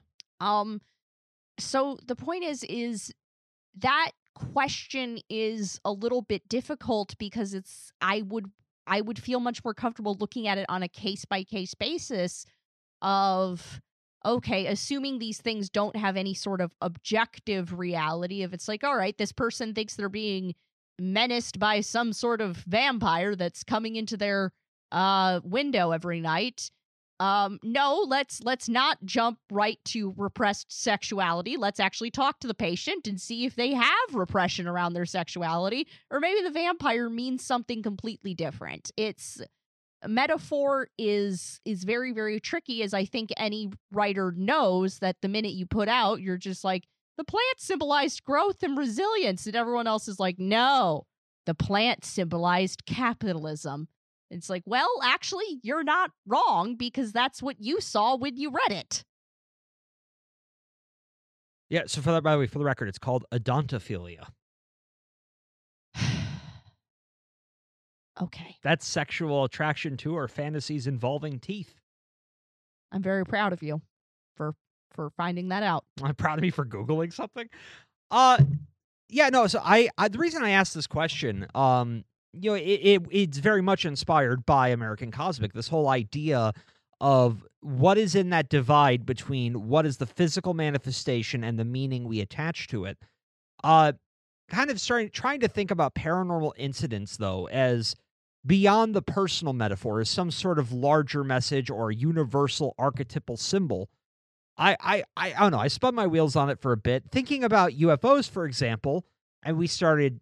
I mean, even though we have some records indicating we've been seeing them far longer, the traditional narrative is that we've seen them mostly since around the beginning, around the beginning of the 1940s.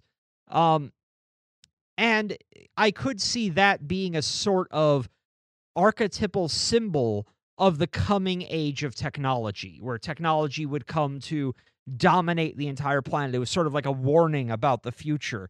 Uh, similarly, uh, a lot of cryptid sightings they occur usually isolated areas out in nature, uh, and they're they're often kind of terrifying in some regards. We have dogman sightings where it chased people. We have giant owls trashing cars. We have Bigfoot abducting people, and well, yes, there are of course plenty of pleasant interactions with cryptids. The the propensity for those to be terrifying encounters made me wonder well what if that is somehow us uh, interpreting what is fundamentally kind of the natural world reaching out to us to inform us of the violence we're inflicting upon it. And then that message once it hits us we apply an overlay of bigfoot to it. And so we have this experiential encounter but that is ultimately not the truth. The truth is the natural world is saying hey you're fucking me up. Um, and for ghosts, uh, as as Jay was saying, I could see that easily being this is a message about uh, the history of this place. Maybe there are things here that are still unknown, and that uh, that is kind of imprinted on the place. And when we sense on an intuitive level these secrets or this history in this place, our brain then provides the experiential overlay of having a ghost encounter. We sort of create uh, a dream that sort of metaphorically tells us what's going on there. Now, that said, there are a lot of problems with this theory. Uh, for example, how uh, you know you can have certain phenomenon, like say the flying saucer, which you have seen by many different people and its con- its traits are consistent. If it was something that we were indiv- a skin we were individually applying, I'd expect it to be different. However, we have also seen cases where two people were looking at the same phenomenon and seeing it differently. Hmm. That is fair. So I don't know what to make of it. I think it's fascinating. Um, regarding the psych on the psychedelic level, I think it's a lot easier to accept that we are applying an overlay over something that is fundamentally ungraspable. I just I, I can't help but wonder if the same thing is happening in sober world anomalous encounters, especially because uh, look at things like in uh, the Joshua Cutchin book, the Oz factor, or uh, periods of missing time, or how everything seems to become very still during alien encounters. Um, all these sorts of strange sort of dream logic gets injected into our world and it makes me wonder if that's because our brain is forced to deal with what it's receiving kind of on the level of dream and metaphor. And so it defaults back to dream logic. I mean, that's that's entirely possible. And this is kind of what I brought up earlier of our brains are capable of so much. And that doesn't necessarily disqualify these things from being objective reality. It's we talked many times that it's like they might occupy different wavelengths of existence and they just need to play with our circuitry a little bit in order to get us to see them. And yeah, it's cuz and even people looking at the same object and seeing the same seeing different things doesn't necessarily disqualify that because the thing I always go back to is uh you know our our friend Reese has color blindness. Uh, Reese and I can look at the exact same object and perceive it completely differently because they have color blindness and I according to multiple eye tests I have taken uh, score in like the high 80th percentile for ability to perceive shades. Uh, I actually used to get in trouble when I was uh, working in a shipping center because uh, I would argue with my manager about what color certain shirts were. Because he would be like, these shirts are black. And I'm like, these shirts are an exceptionally dark navy, but I can assure you they are not black. And he's like, for the love of God. you, you sound You sound so. That sounds so much like my mother. Uh, Yeah? well, I mean, I, I just remember situations when I was a kid where it's like, oh, we're going to we're going to something where I have to dress up.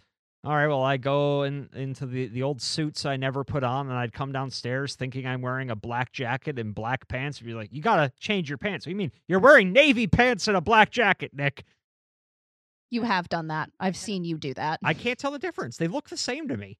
Yeah. Um. Also, fun fact: um, people who are assigned male at birth have a uh, reduced ability to see the difference between shades. It's true.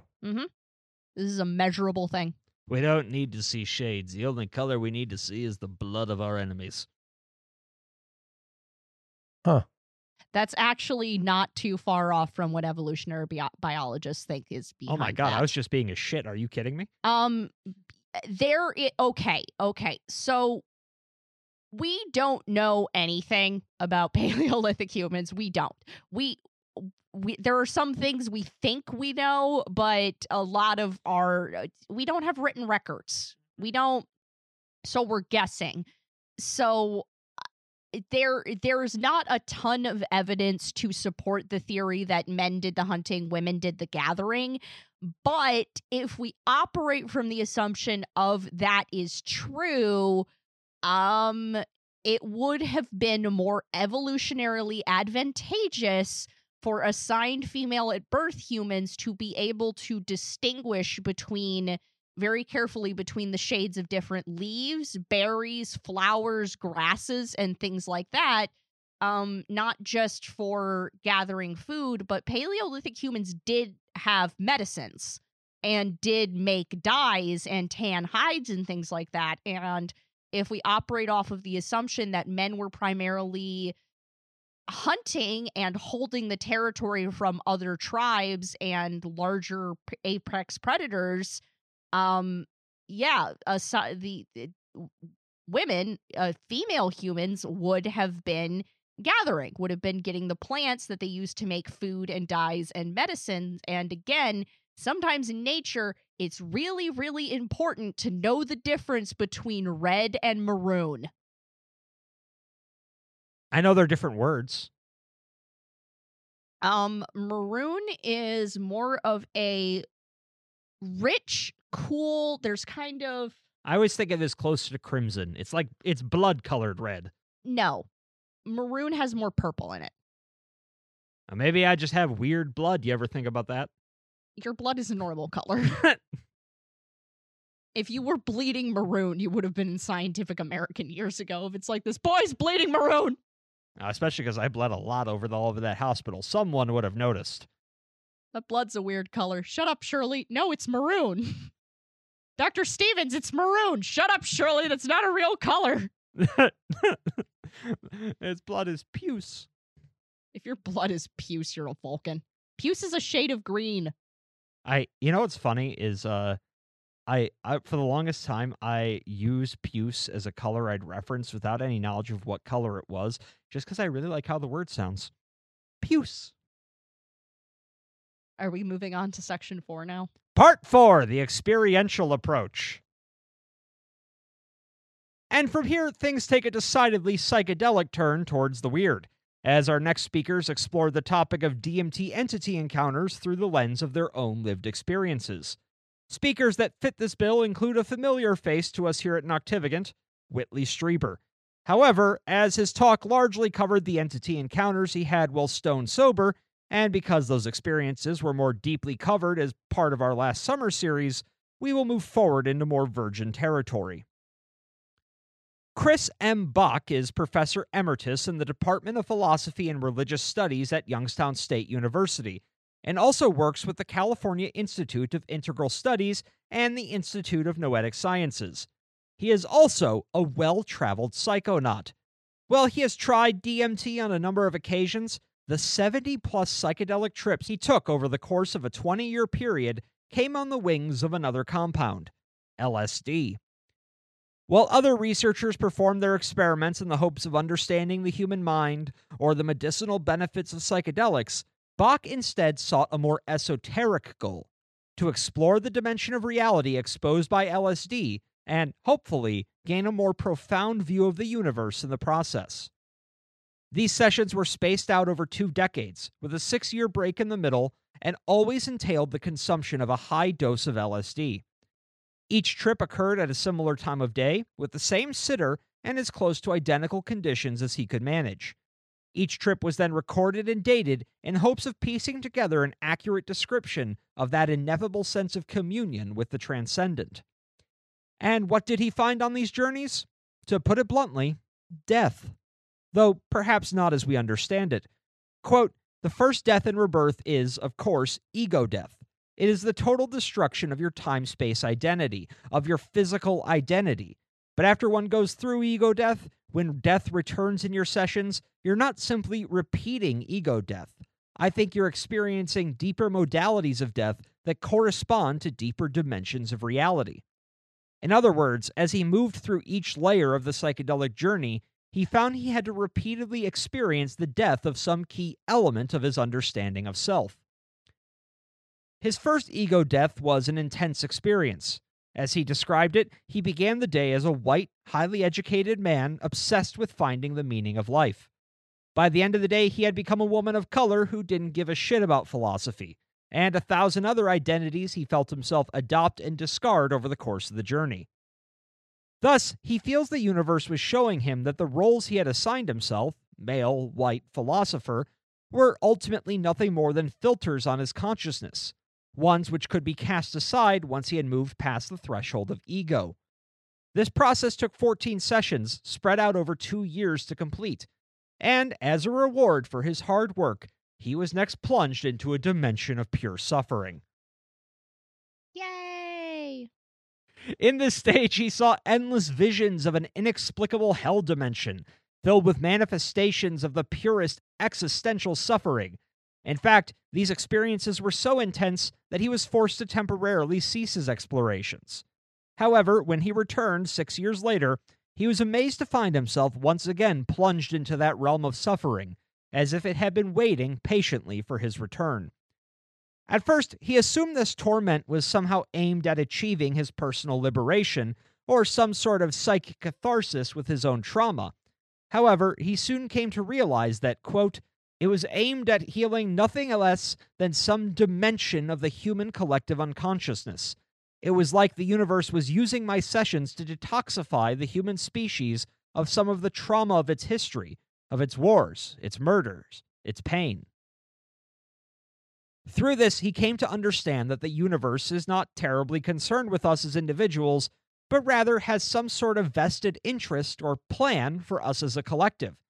And it was this revelation that led him into what he calls the ecstatic phase of his travels, wherein he entered a state he called deep time.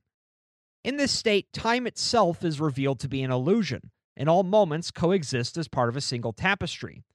Here, he was able to experience his entire life, beginning to end, as if it were a single complete product. Over subsequent sessions, this vision of deep time soon grew to encompass all of creation.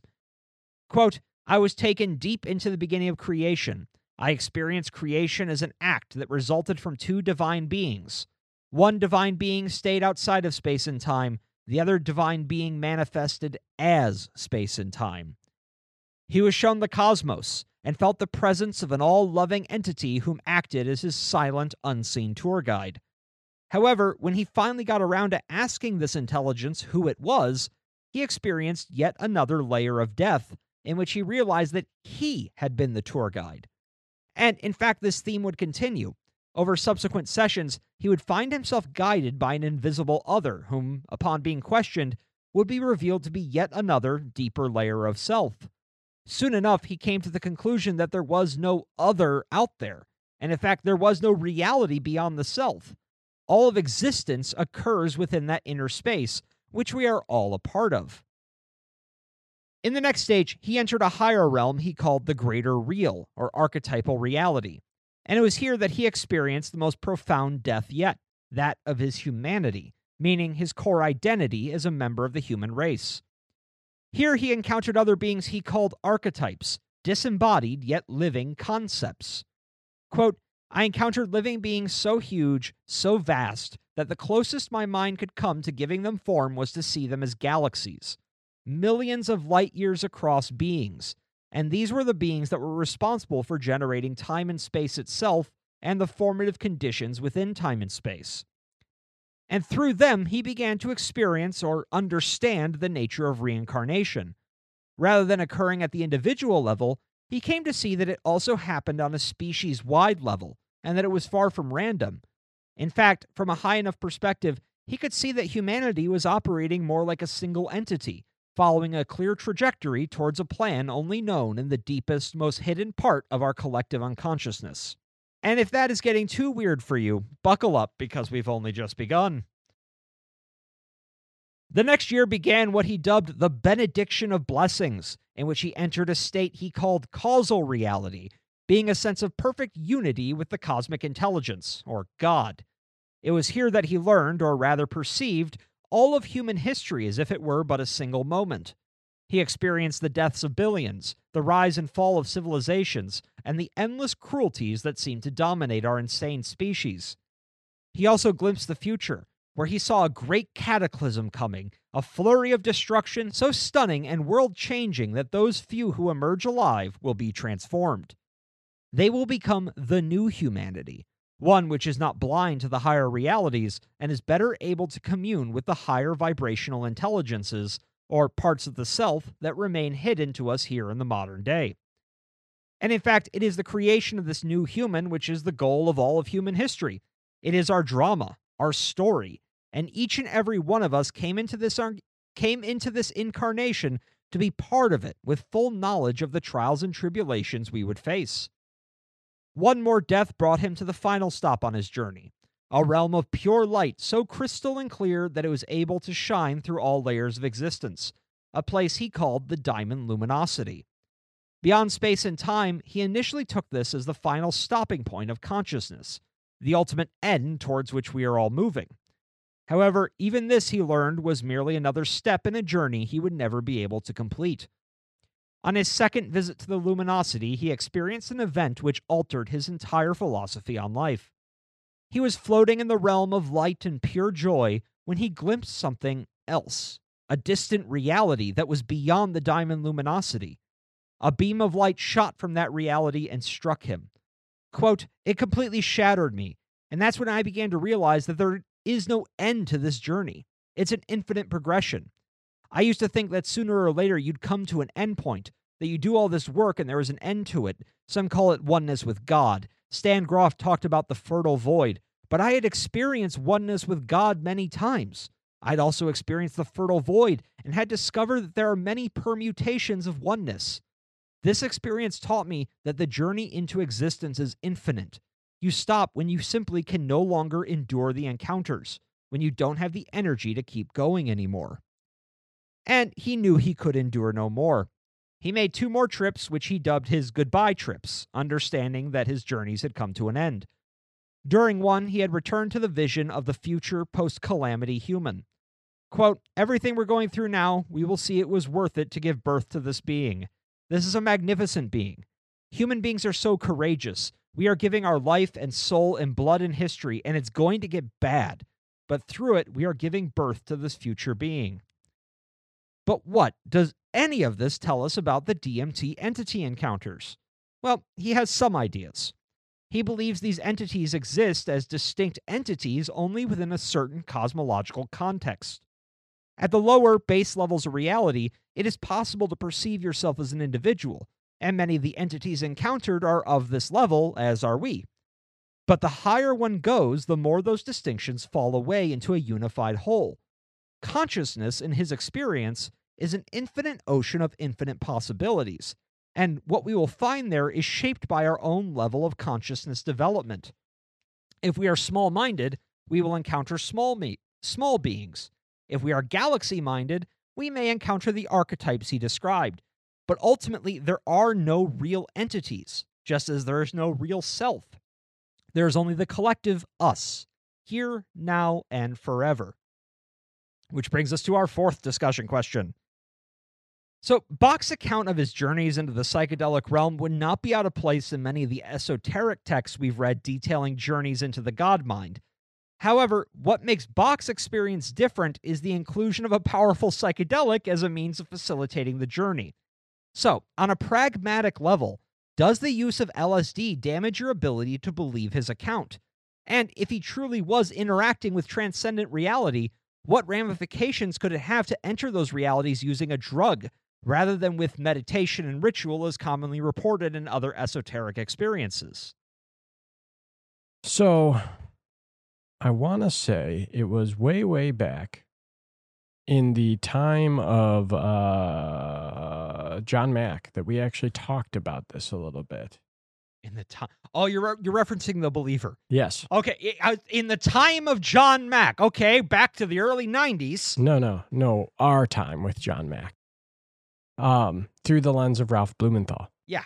Uh, I think we actually talked about this, and I believe that back then I said that you using drugs like this would have would be a shortcut or cheating, and I don't agree with that anymore. Okay. I do think that it is potentially uh, uh, kind of a shortcut, right? Because the drug uh, lets you see things that you may potentially lets you see things that you may or may not have been able to perceive beforehand. But I don't necessarily think that that is cheating because it doesn't come without its own risks those risks are uh, ending up like the person that we talked about earlier. That is a risk of using psychedelics. There are dangers to using any drug, even ibuprofen. There are dangers to doing anything. So w- with this with utilizing these things comes ri- comes risks and therefore risk management that you have to do when you're utilizing these things. So does the potential uh, and it's not guaranteed so does the i guess you have to think to yourself does the uh, the possibility of being able to enter these realms while using a drug outweigh the potential risks to your permanent psyche Yeah. like so Your long-term health is on the line. yeah. So there is that level that you have to think about when you're doing it, especially when you know or you think theoretically that it is possible because others have achieved it, quote unquote, beforehand by just doing the inward journey without the drugs. But I do think that there is a different experience that can come with utilizing the psychedelics because you may not have been mentally ready otherwise. What you're going to experience is going to be a full on fucking blast to the face. And you will not be able to experience that by going the long road. The image I have in my head is, uh, you know, the person who's trying to experience the spirit world through meditation and inward journey they, they, they they're pointing a garden hose at their face, but they they're the ones with their hand on the lever determining how much water is coming out. Right. Whereas, uh, in the other situation, you're holding a garden hose to your face, and your asshole friend is controlling the lever to determine how much water comes out. And if I'm that friend, I'm absolutely soaking you. Yeah. Yeah. So I, I I think that there I think whichever route you decide to take when going for this experience is going to be is going to lead well might lead to some of the same conclusions. It will not be the same path. And a lot of the people that go through that I that we've seen or read about or that I've known or that I've, you know, like I follow some TikTokers or whatever they have that initial experience and then they go down and they do it more they utilize the drugs more to continue having these experiences. But ultimately you know what it ends up leading them to do? The same journey. They end up walking down the same path doing the same kind of self-reflection and meditation that they wouldn't have done without having had that experience. So for a lot of people it's the door that that opens them to this path. Whereas they may not have gotten that without the drug. They may not have been able to without the drug because they had maybe some hangups that were getting in the way, like PTSD, like depression, like anxiety, like all of these other things that were literally getting in the way. And without the use of the drug, they couldn't get past it. So maybe that is just opening up their brain or their self to something that they couldn't have gotten otherwise. So, yes, that that so I I I don't anymore think that it is cheating uh that it's like a cheat a cheat code to enlightenment or anything like that. Uh, I think that it is uh, more of a different path that's uh, or a different almost entryway to get to ultimately the same path that you're going to be taking one way or the other. So, in prep for this episode, I uh, sought out a couple internet communities of DMT trippers to read their experiences. And I did see a couple of instances where people uh, took the drug, encountered an entity, and the entity was like very happy to see them there, welcoming, hey, welcome back. They often always say welcome back, which I think is interesting. It's also something that you hear from some uh, alien abductees. Exa- yes, Yep, and exactly. some uh, Men in Black experiences too. I've I've read Yeah, about. But one thing that a couple of them were told was also, "We're we're happy to see you, but not like this. This you know you shouldn't be here like this. You know, uh, and you know obviously you could read that like we were saying as being they cheated to get there. It's not how you're supposed to do it, or it could be that's not the path they were supposed to take them Mhm. specifically. Yep. So I just had a thought, uh, Jay. Yes. The whole "you're not supposed to be here like this" made me think of something of yours, a story you told me. Uh yeah, that that dream I had Yes, where I like- was wandering around that weird town and that guy basically came running up to me and was just like, "What are you Everyone can see you. Do you know where you are?" Yeah. And ba- yeah, and basically he spun me around and said, "Go straight home. Don't talk to anybody. Do not tell anybody your name. You are not supposed to be here." I I don't know what to make of that. It's a, still a fascinating story. Yeah. very very vivid and i i cannot stress to you two and to our listeners how very alarmed this stranger was when he spotted me i was also like if it if it if it uh it, i believe i was about 15 when i had that dream so i was also quite young um and for my answer to the question uh for the first half, no I don't doubt his experiences more because he was on psychedelics, like I was talking about. And I believe the first discussion question, even if these journeys are completely self generated and have no objective reality, much like uh, was discussed in American Cosmic, that is not the point. I don't think it's ever been the point with things like this.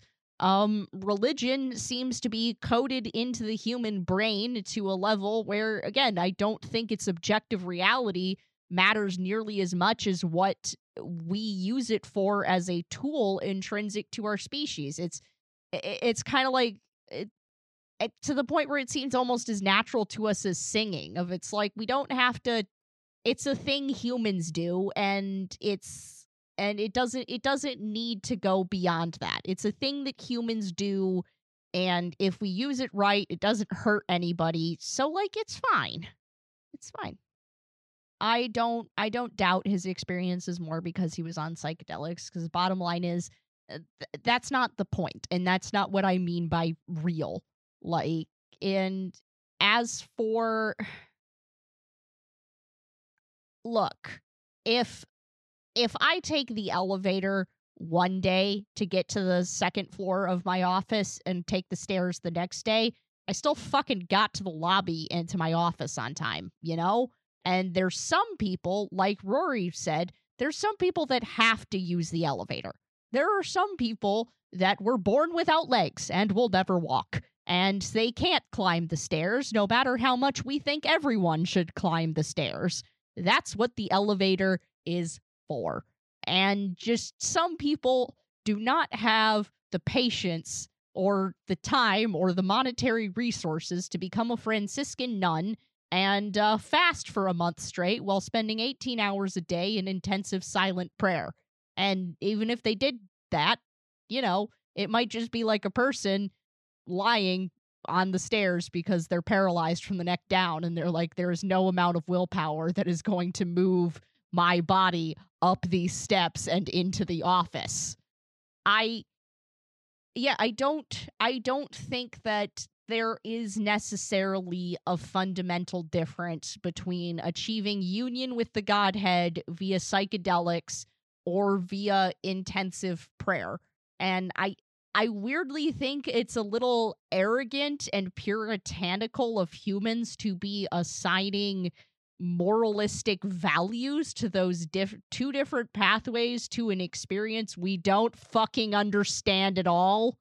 Like that that to me when I take a step back from it looks a little ridiculous and just starts to it just reminds me of the people that would when they found out I was on anti-anxiety meds they're like, "Oh, I cured my OCD with willpower." If it's like, "I highly doubt you did that and even if you did, good for you. Fuck off entirely." Yeah, uh good uh, I that fucking drives me insane like that happens all the time. Every time I, because I'm a proponent of people utilizing their uh, medication for their mental health. You know, Yeah. uh, I take ADHD meds. I was on an antidepressant and probably should go back on it because we were testing whether or not the ADHD meds alone would uh, supplement my depression. It did. It doesn't anymore. Um, but I, I, it drives me absolutely insane when people are like, well, you know, I used to take antidepressants and I got off them because yada, yada, yada. And I was able to fight my depression through sheer willpower alone. And I was like, and my reply every single time, I want it to be good for you. Like, that's, that's fine. But like, you're, you're not me. You're not everybody else. Like, some people n- need medication and that's a that's okay you know like it's almost like they're shitting on the medication just because they were able to beat it via willpower so they say Well, I mean, that's a- big issue, I think, beyond medications or mental health issues. Just with the world, people have this assumption that, well, I did it, so everyone can. yeah it's the american bootstraps mentality which they forgot that almost everybody uh, who quote unquote pulled themselves up by their bootstraps didn't actually pull themselves up by their bootstraps but were spoon fed I, I think uh, personally, I think I, I fall uh, roughly around where Jay, where Jay was saying. I, I think personally, uh, looking at these experiences, I, I don't think it's a shocker to anyone that these experiences are fucking weird. Um, and they don't make a hell of a lot of, of sense from a, a secular viewpoint. Um, but like looking at this guy's looking at Bache's experience here and everything we just talked about the transcendent reality, the diamond luminosity, other realities shooting laser beams at him like some sort of Gnostic Star Wars. And then we look at, say, uh, Suhrawardi's inward journey, ending at this giant mirror in which he saw his own face, and upon entering it, it became the universe because the universe was within him. One was achieved through intensive meditation, one through LSD. And to me, the experiences are both so already so difficult to believe. The L- the fact that one came on the wings of LSD is almost an afterthought in my mind. It doesn't really matter. Uh, it's the story is already out there enough, and already, if you're not going to believe these sorts of things, you're already not going to believe what this guy has to say, regardless of if it, if it involved LSD or not. You know what it makes me think of too is the seven seals for jenny tyson Yeah, absolutely. Well, and and that's the thing is I also think the and this is we talked about this with the Jenny Tyson book. Here is the difficulty with for me with reading uh, accounts like Jenny's or like Box is that ultimately it feels like what we're reading is is their best attempt to interpret something that cannot be described uh, at least in ter- in its actuality. And so ultimately, we're just getting these sort of sideways glimpses colored through the contextual and cultural framework of that individual.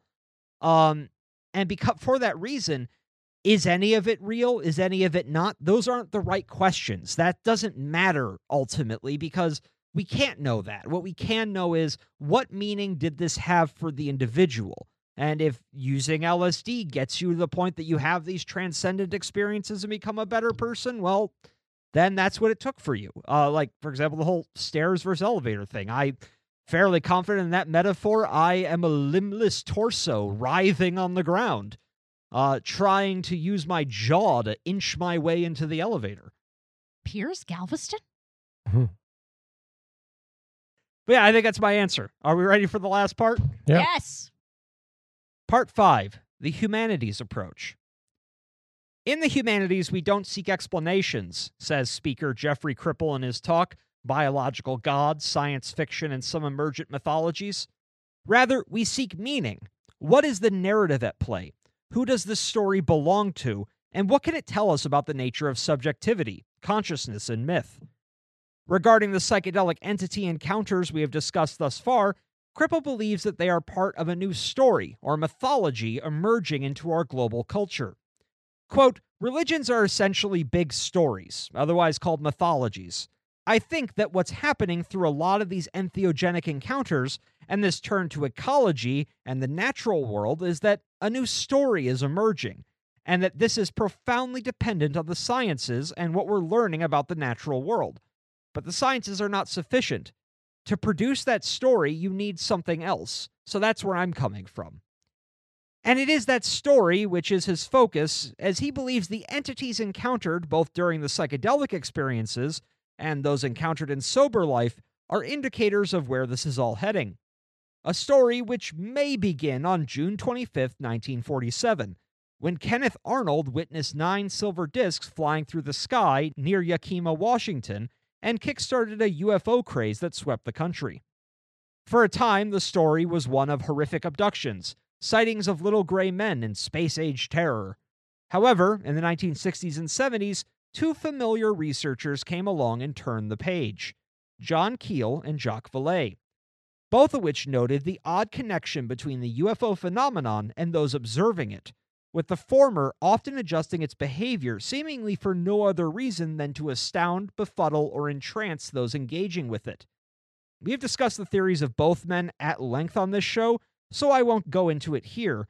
But much as Keel saw the nefarious games of ultra-terrestrials and Vallée saw the hands of some otherworldly control mechanism, Kripal too sees the UFO as a modern mask for an ancient divinity.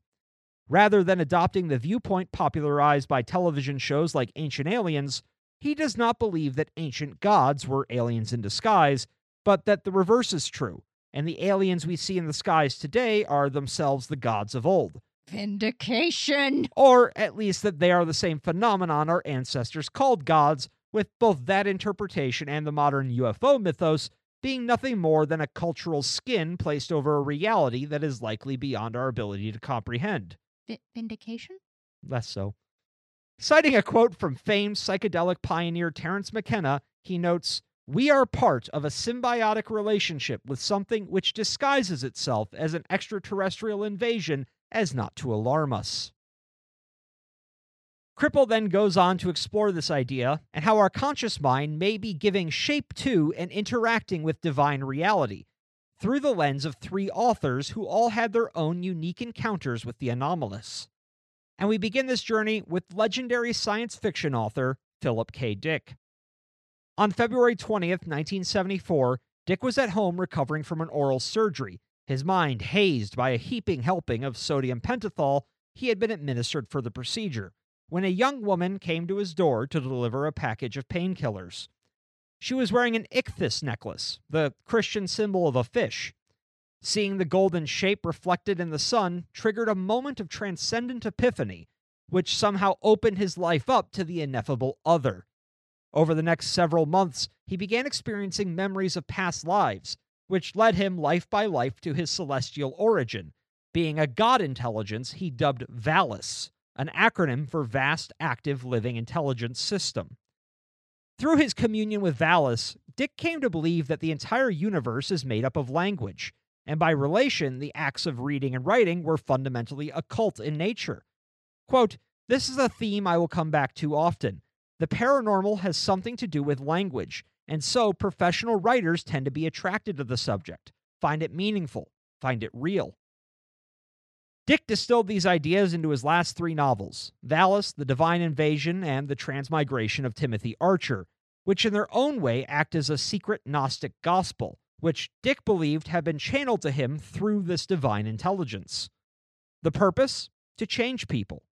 The words were imbued with what he called a plasmate, a sort of energetic force somehow bound not to the paper and ink, but to the meaning behind them.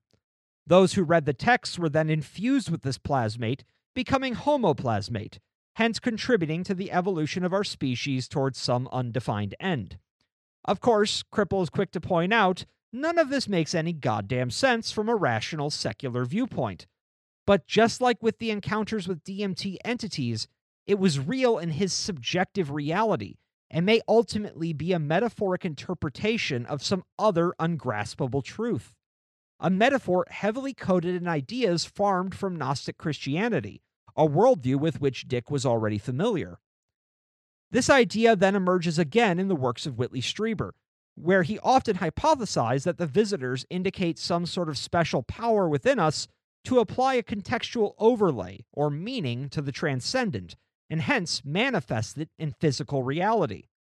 Quote, his deepest hunches can, in fact, be had on the very first page of the book, where he introduces the book with the line, The enigmatic presence of the human mind winks back from the dark. And if we are to read his experience as a metaphor, then what are we to make of all the sex and sexual violation? As Kripal argues, these could be signifiers that the process that is actually occurring beneath the experiential overlay is evolution. After all, physical evolution is very much driven by sex and reproduction. The sexual elements of Strieber's experiences could then be seen as a metaphor for the spiritual evolution he underwent. Quote, this, I would add, makes Strieber's erotic mysticism a profoundly heretical or heterodox one within the Roman Catholicism of his youth and upbringing. There was a deeply ironic Catholic undertone or undertow to all this. Communion, after all, signals the sacrament of the Eucharist for any Catholic reader. That is, it signals a sacramental or mystical union with a male deity, not a female one. This, I suspect, is another reason Strieber's experiences are so alien, so demonized, so othered in the public culture. They simply do not respect or they openly violate the sexual structure of the traditional monotheistic imagination, in which the divine, of course, is almost always male. And our third author is Barbara Ehrenreich, who detailed her experiences with the transcendent in her book Living with a Wild God. In 1958, then 17 year old Ehrenreich went skiing with friends on Northern California's Mammoth Mountain. On the return trip, they stopped to sleep for a few hours in a small town called Lone Pine, sleeping in the car as none could afford a hotel. When she woke, sore and thirsty, she stepped out of the car and directly into a life shattering experience. Quote, Suddenly, the physical world burst into living fire. She invoked the biblical burning bush to describe what she knew then, but there was very little biblical, much less monotheistic, about the experience. She then underwent an ineffable experience in which she realized that everything was alive, not just the plants and animals, but all of reality is part of a single entity spoken of in Eastern mysticism as the All. The presence of this entity raged through her, and she felt herself torn to pieces as if by a horde of invisible angels. Herself a lifelong atheist and scientist studying theoretical physics and cell biology, she hid her experiences for years out of fear of ridicule from her secular minded family and friends. Yet the experience haunted her and kept returning no matter how hard she tried to forget it. And perhaps informed by her scientific background, she came to believe that the entity she had encountered was some form of undetectable life, a biological god whose existence permeated all of reality. So, where does that leave us in regards to these experiences? Are they accurate reports of lived events, fantasies, metaphors? To Kripal, these questions sit at the heart of not only these narratives, but of all entity encounters, be they psychedelic or otherwise.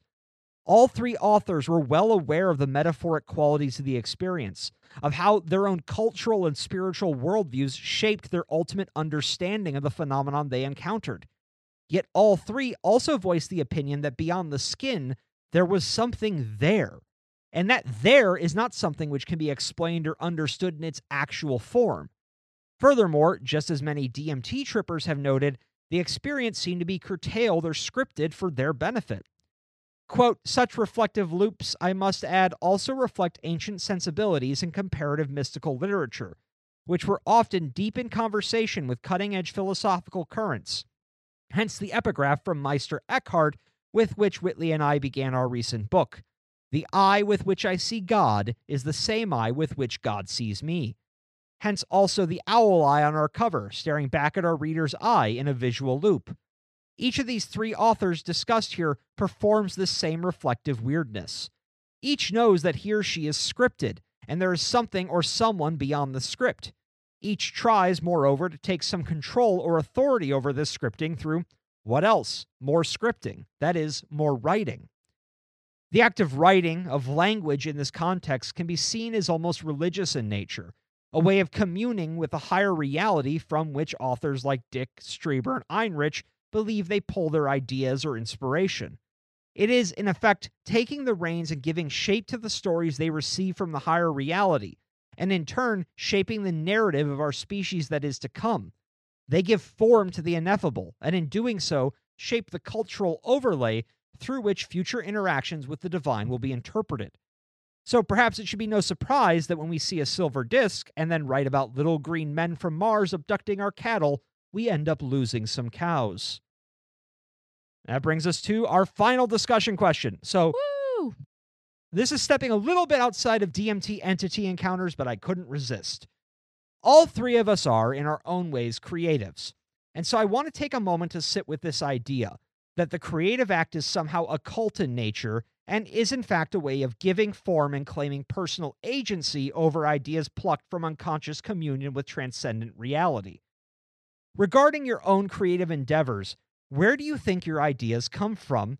What do they feel like? And have you ever felt you were in communication with something else during the creative process? So honestly, I think the my ideas tend to come from other people's ideas. Not that I plagiarize or copy, but that frequently I, I need to consume creative content and uh, things from other people, other creative people, or eventually the you know the cup run empty. No, I get And- it. You, yeah. you take all that other all those other stories, you pulp them for their juice, and you drink that to nourish your creative engine. Yep, basically. Um, and sometimes it feels like I'm possessed and words are just flowing out of me like blood from a gunshot wound. But um, that can also be attributed to ADHD hyperfocus um, more than, you know. uh, when I'm writing, I don't feel I I don't all I when I am writing, I don't think I have ever felt like I am in communion with a with a higher being or with something that is supernatural. It feels like it it it feels like it comes from inside me. It does it, it feels like it comes from me, but again, it's it sometimes it's blood from a gunshot wound where it's coming from me. I don't have control necessarily over the speed with which it is coming out. Uh, other times it is uh, drawing the blood out one agonizing drop at a time.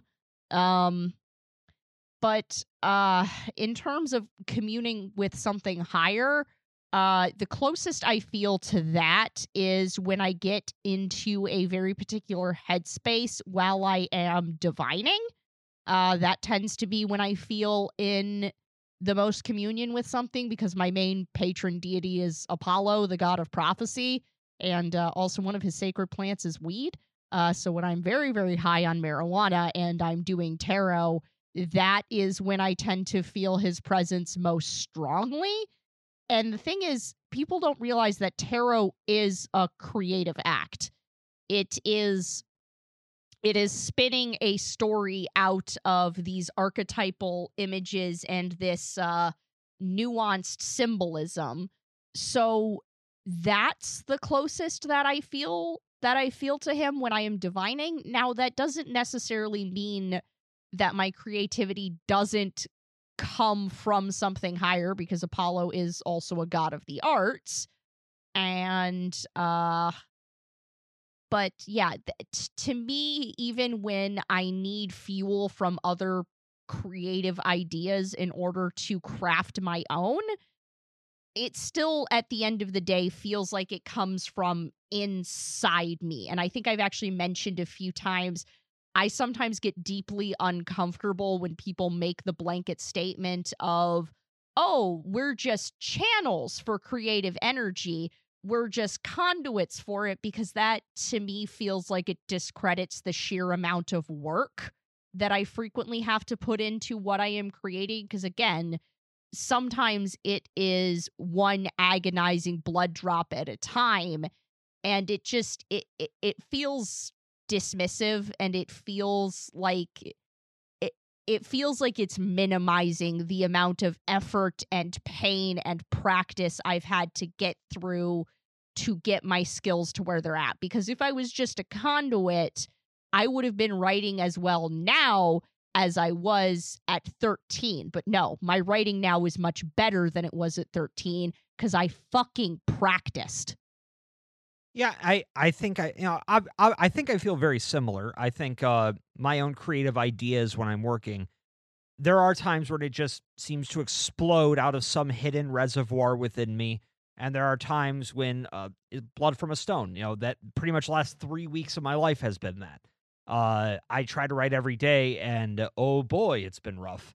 Um, but that said, I think if I was going to try to entertain this idea that we are somehow conduits to this higher reality and we're giving form to those, I, I think I would see it not as it's doing the writing for us. It's that we are still doing a lot of hard work. We are taking these ungraspable concepts that we only understand on a distant, subconscious, intuitive level, and we're giving them form through stories.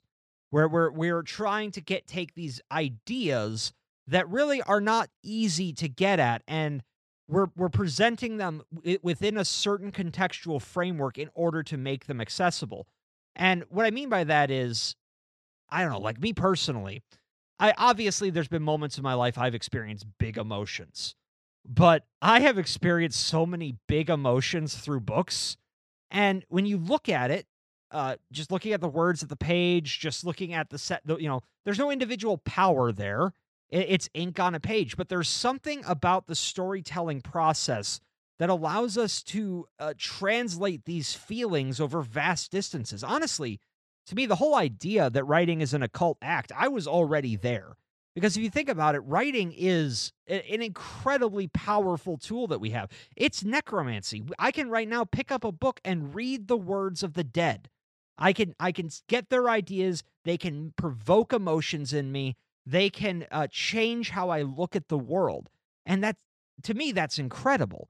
Um, and going even further than that, this whole idea that we are kind of in this in exchange with of creative energies with the universe, I think if I was to adopt that as a worldview, I would have to see it as uh, we are kind of like jewelers. We take an unformed lump of coal and we turn it into a diamond ring.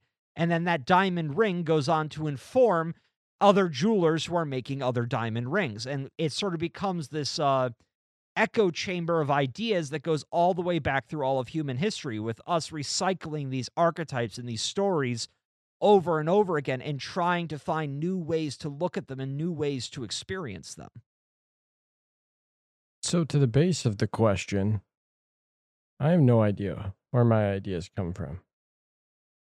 Because I don't like I am I creative? Yes, I think I'm very creative, but I think my creativity is very different from like the two of you because I'm not a writer. Uh, I've tried. I'm. It's just not who I am. It's not what I what I do. Um. I I guess the closest I've gotten to that is the writing poetry. Uh, even that I don't really. I I don't. I couldn't even. I couldn't even really tell you where I think that came from because a lot of times I wrote the spoken word poems that I've done and that I've performed and that I've I've written I wrote in one sitting. I would something would hit me you know, an idea or whatever would hit me and I would write the whole thing from start to finish and I would never touch it again. I'd be done. That was it. That was the whole thing. And then I would perform it, you know, whatever it was. I think the exception to that is like maybe two or three poems that I've written in my life I wrote over multiple sessions because like a line would come to me and I would write that line down. But then later, when I would actually sit down and I would look at that line, the rest of the poem would come to me. No, you know? It's it's funny. Uh, it's actually very similar. So typically, my stories start with an image, not a line. I'll get an image in my head, and then I build outward from that as I'm working on it. So it's it, it almost seems like there's a seed that we receive. And then other things that I do, and I, I think with the parts of me that are more creative is like uh, I'm I'm good at I'm I'm good at thinking about uh, like I'm good at uh uh like creating like uh taking an idea and creating something from it like in uh for example what I do one of the things that I do for my job is I I create um like yeah I, I don't like I, I I sometimes it's I create calculators or I create you know these other things and I do very unique things with them through Excel and other programs um and I think they're very cool and a lot of people uh, definitely can't do what or can't do or don't want to learn with the things that I do because I write it through macros and code. And there is a level of creativity that comes with that because you have to think about how like the different ways that you're going to have the the uh, you know the the spreadsheet or the program do what it is that you want to do. And a lot of that is kind of what you what you were saying, Jay. Um, I don't know if that's the ADHD hyperfocus or or what, but like I I have and do constantly. I'll have an idea and then I'll write 500 lines of code Mm-hmm. in one sitting. Those are great days. Yeah, it's like I got a shitload done, and then but then other days I don't write a single line. You know, and those days are spent testing the 500 lines I wrote the day before. You know, or whatever it is.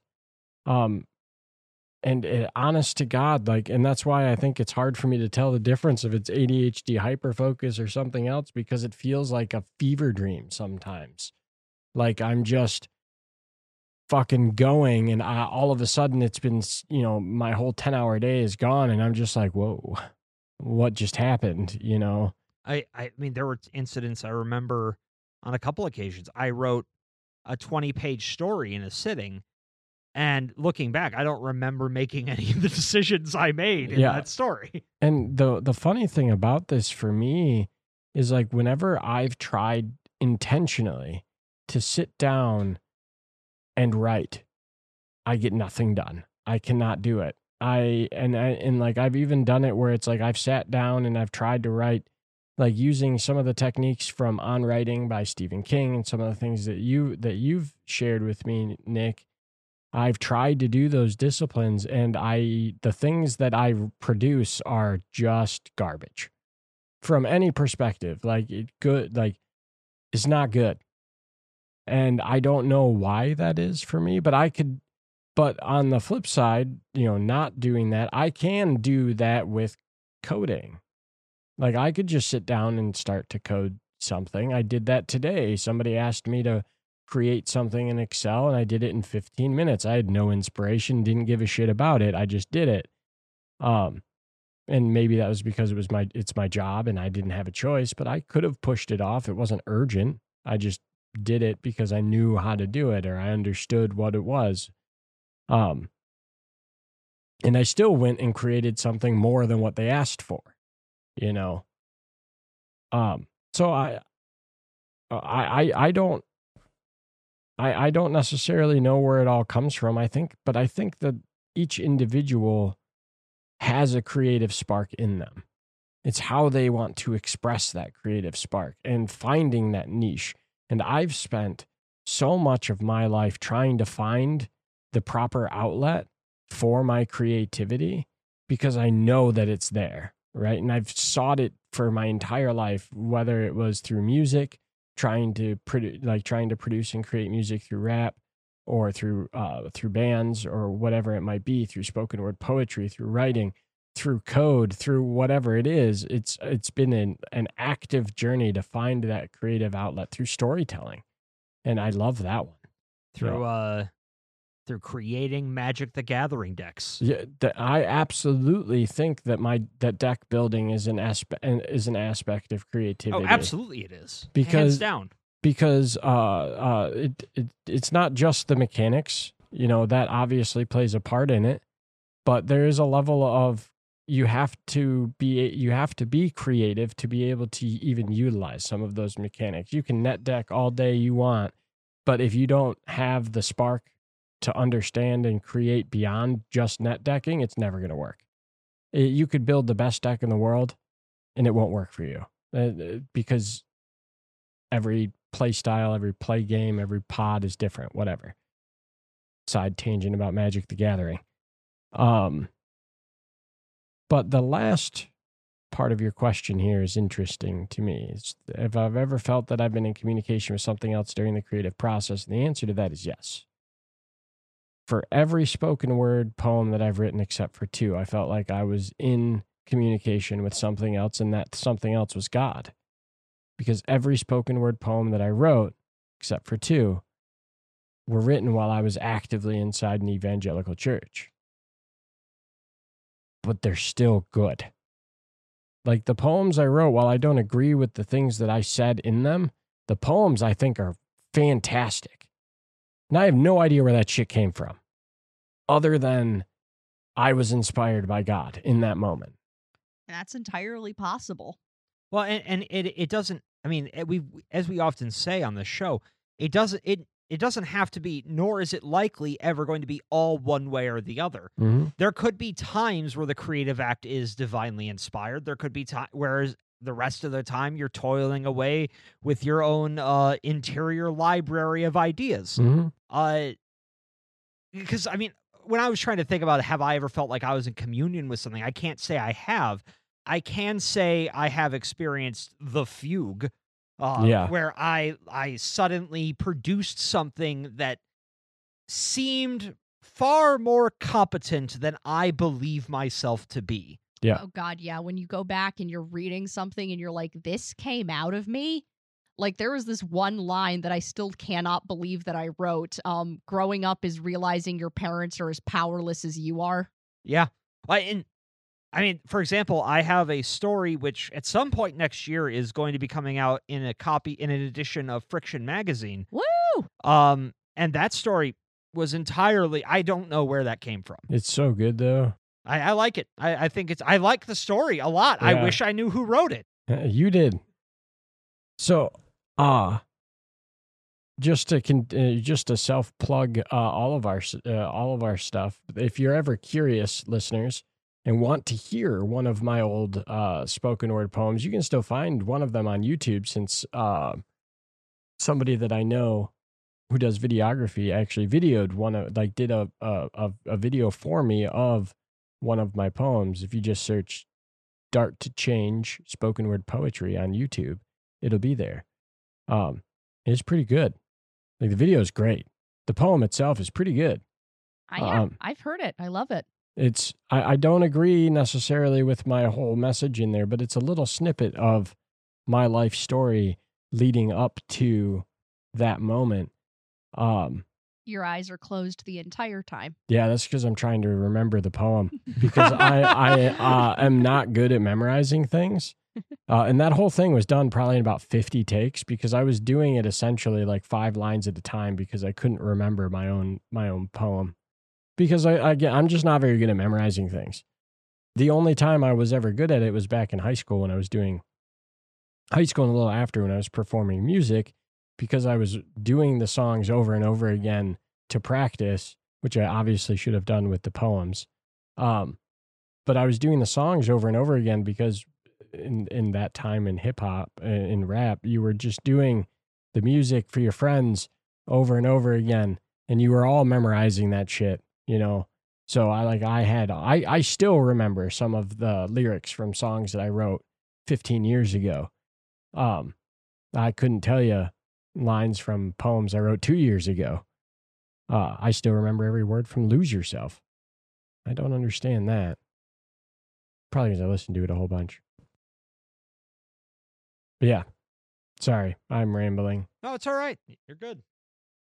All right. Have we beaten that to death? I think we've beaten that question to death.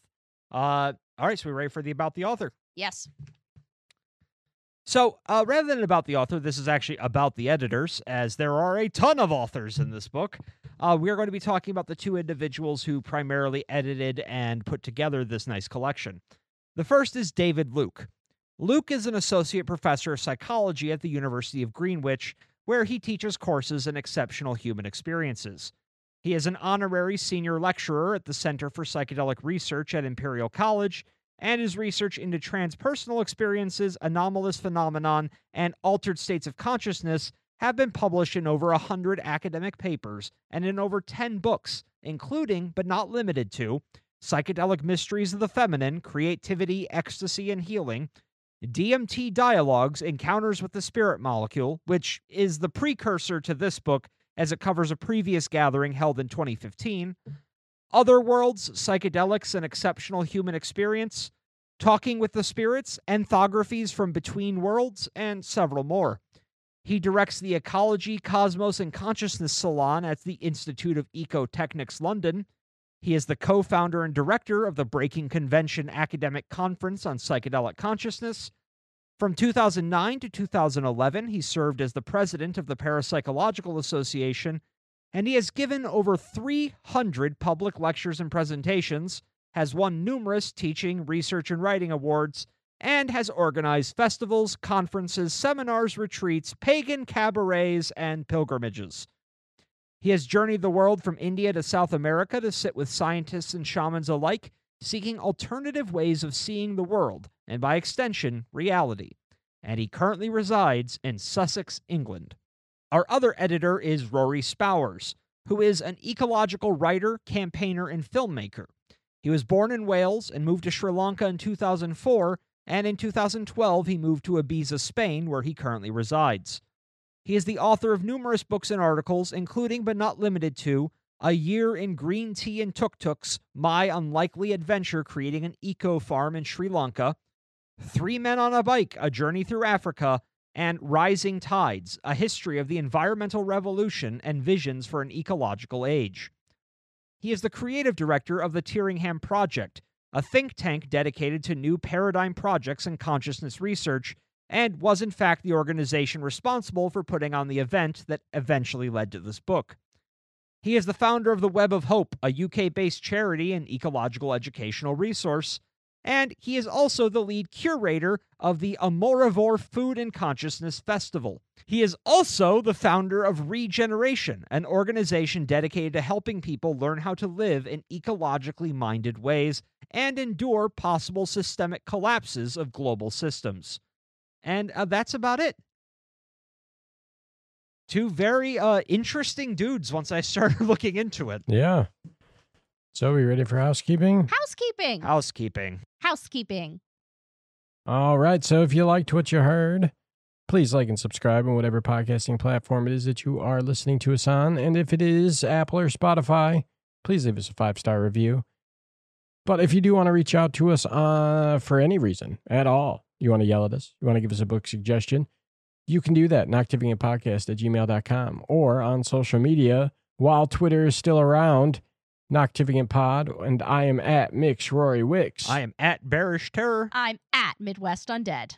And we have a plethora of other social medias on Instagram, Noctivian underscore podcast. We have a Reddit account, Noctivagant Podcast. And a Tumblr account, Noctivagant Podcast. It's mostly memes. It's all memes. It's all memes. It's all memes. All right. All right. Any, anything else? I think that's it. So, good night, ghosties. Good night, ghoulies. Good night, moth people. Stay safe on those midnight roads. Don't get lost. Unless you want to. Just follow the signposts. Please don't get lost. Saw We the signpost down. Run off into the night. Don't- we'll be liable. You don't need guides. We'll be liable. Don't do anything to the signposts. We've worked real hard to put them there.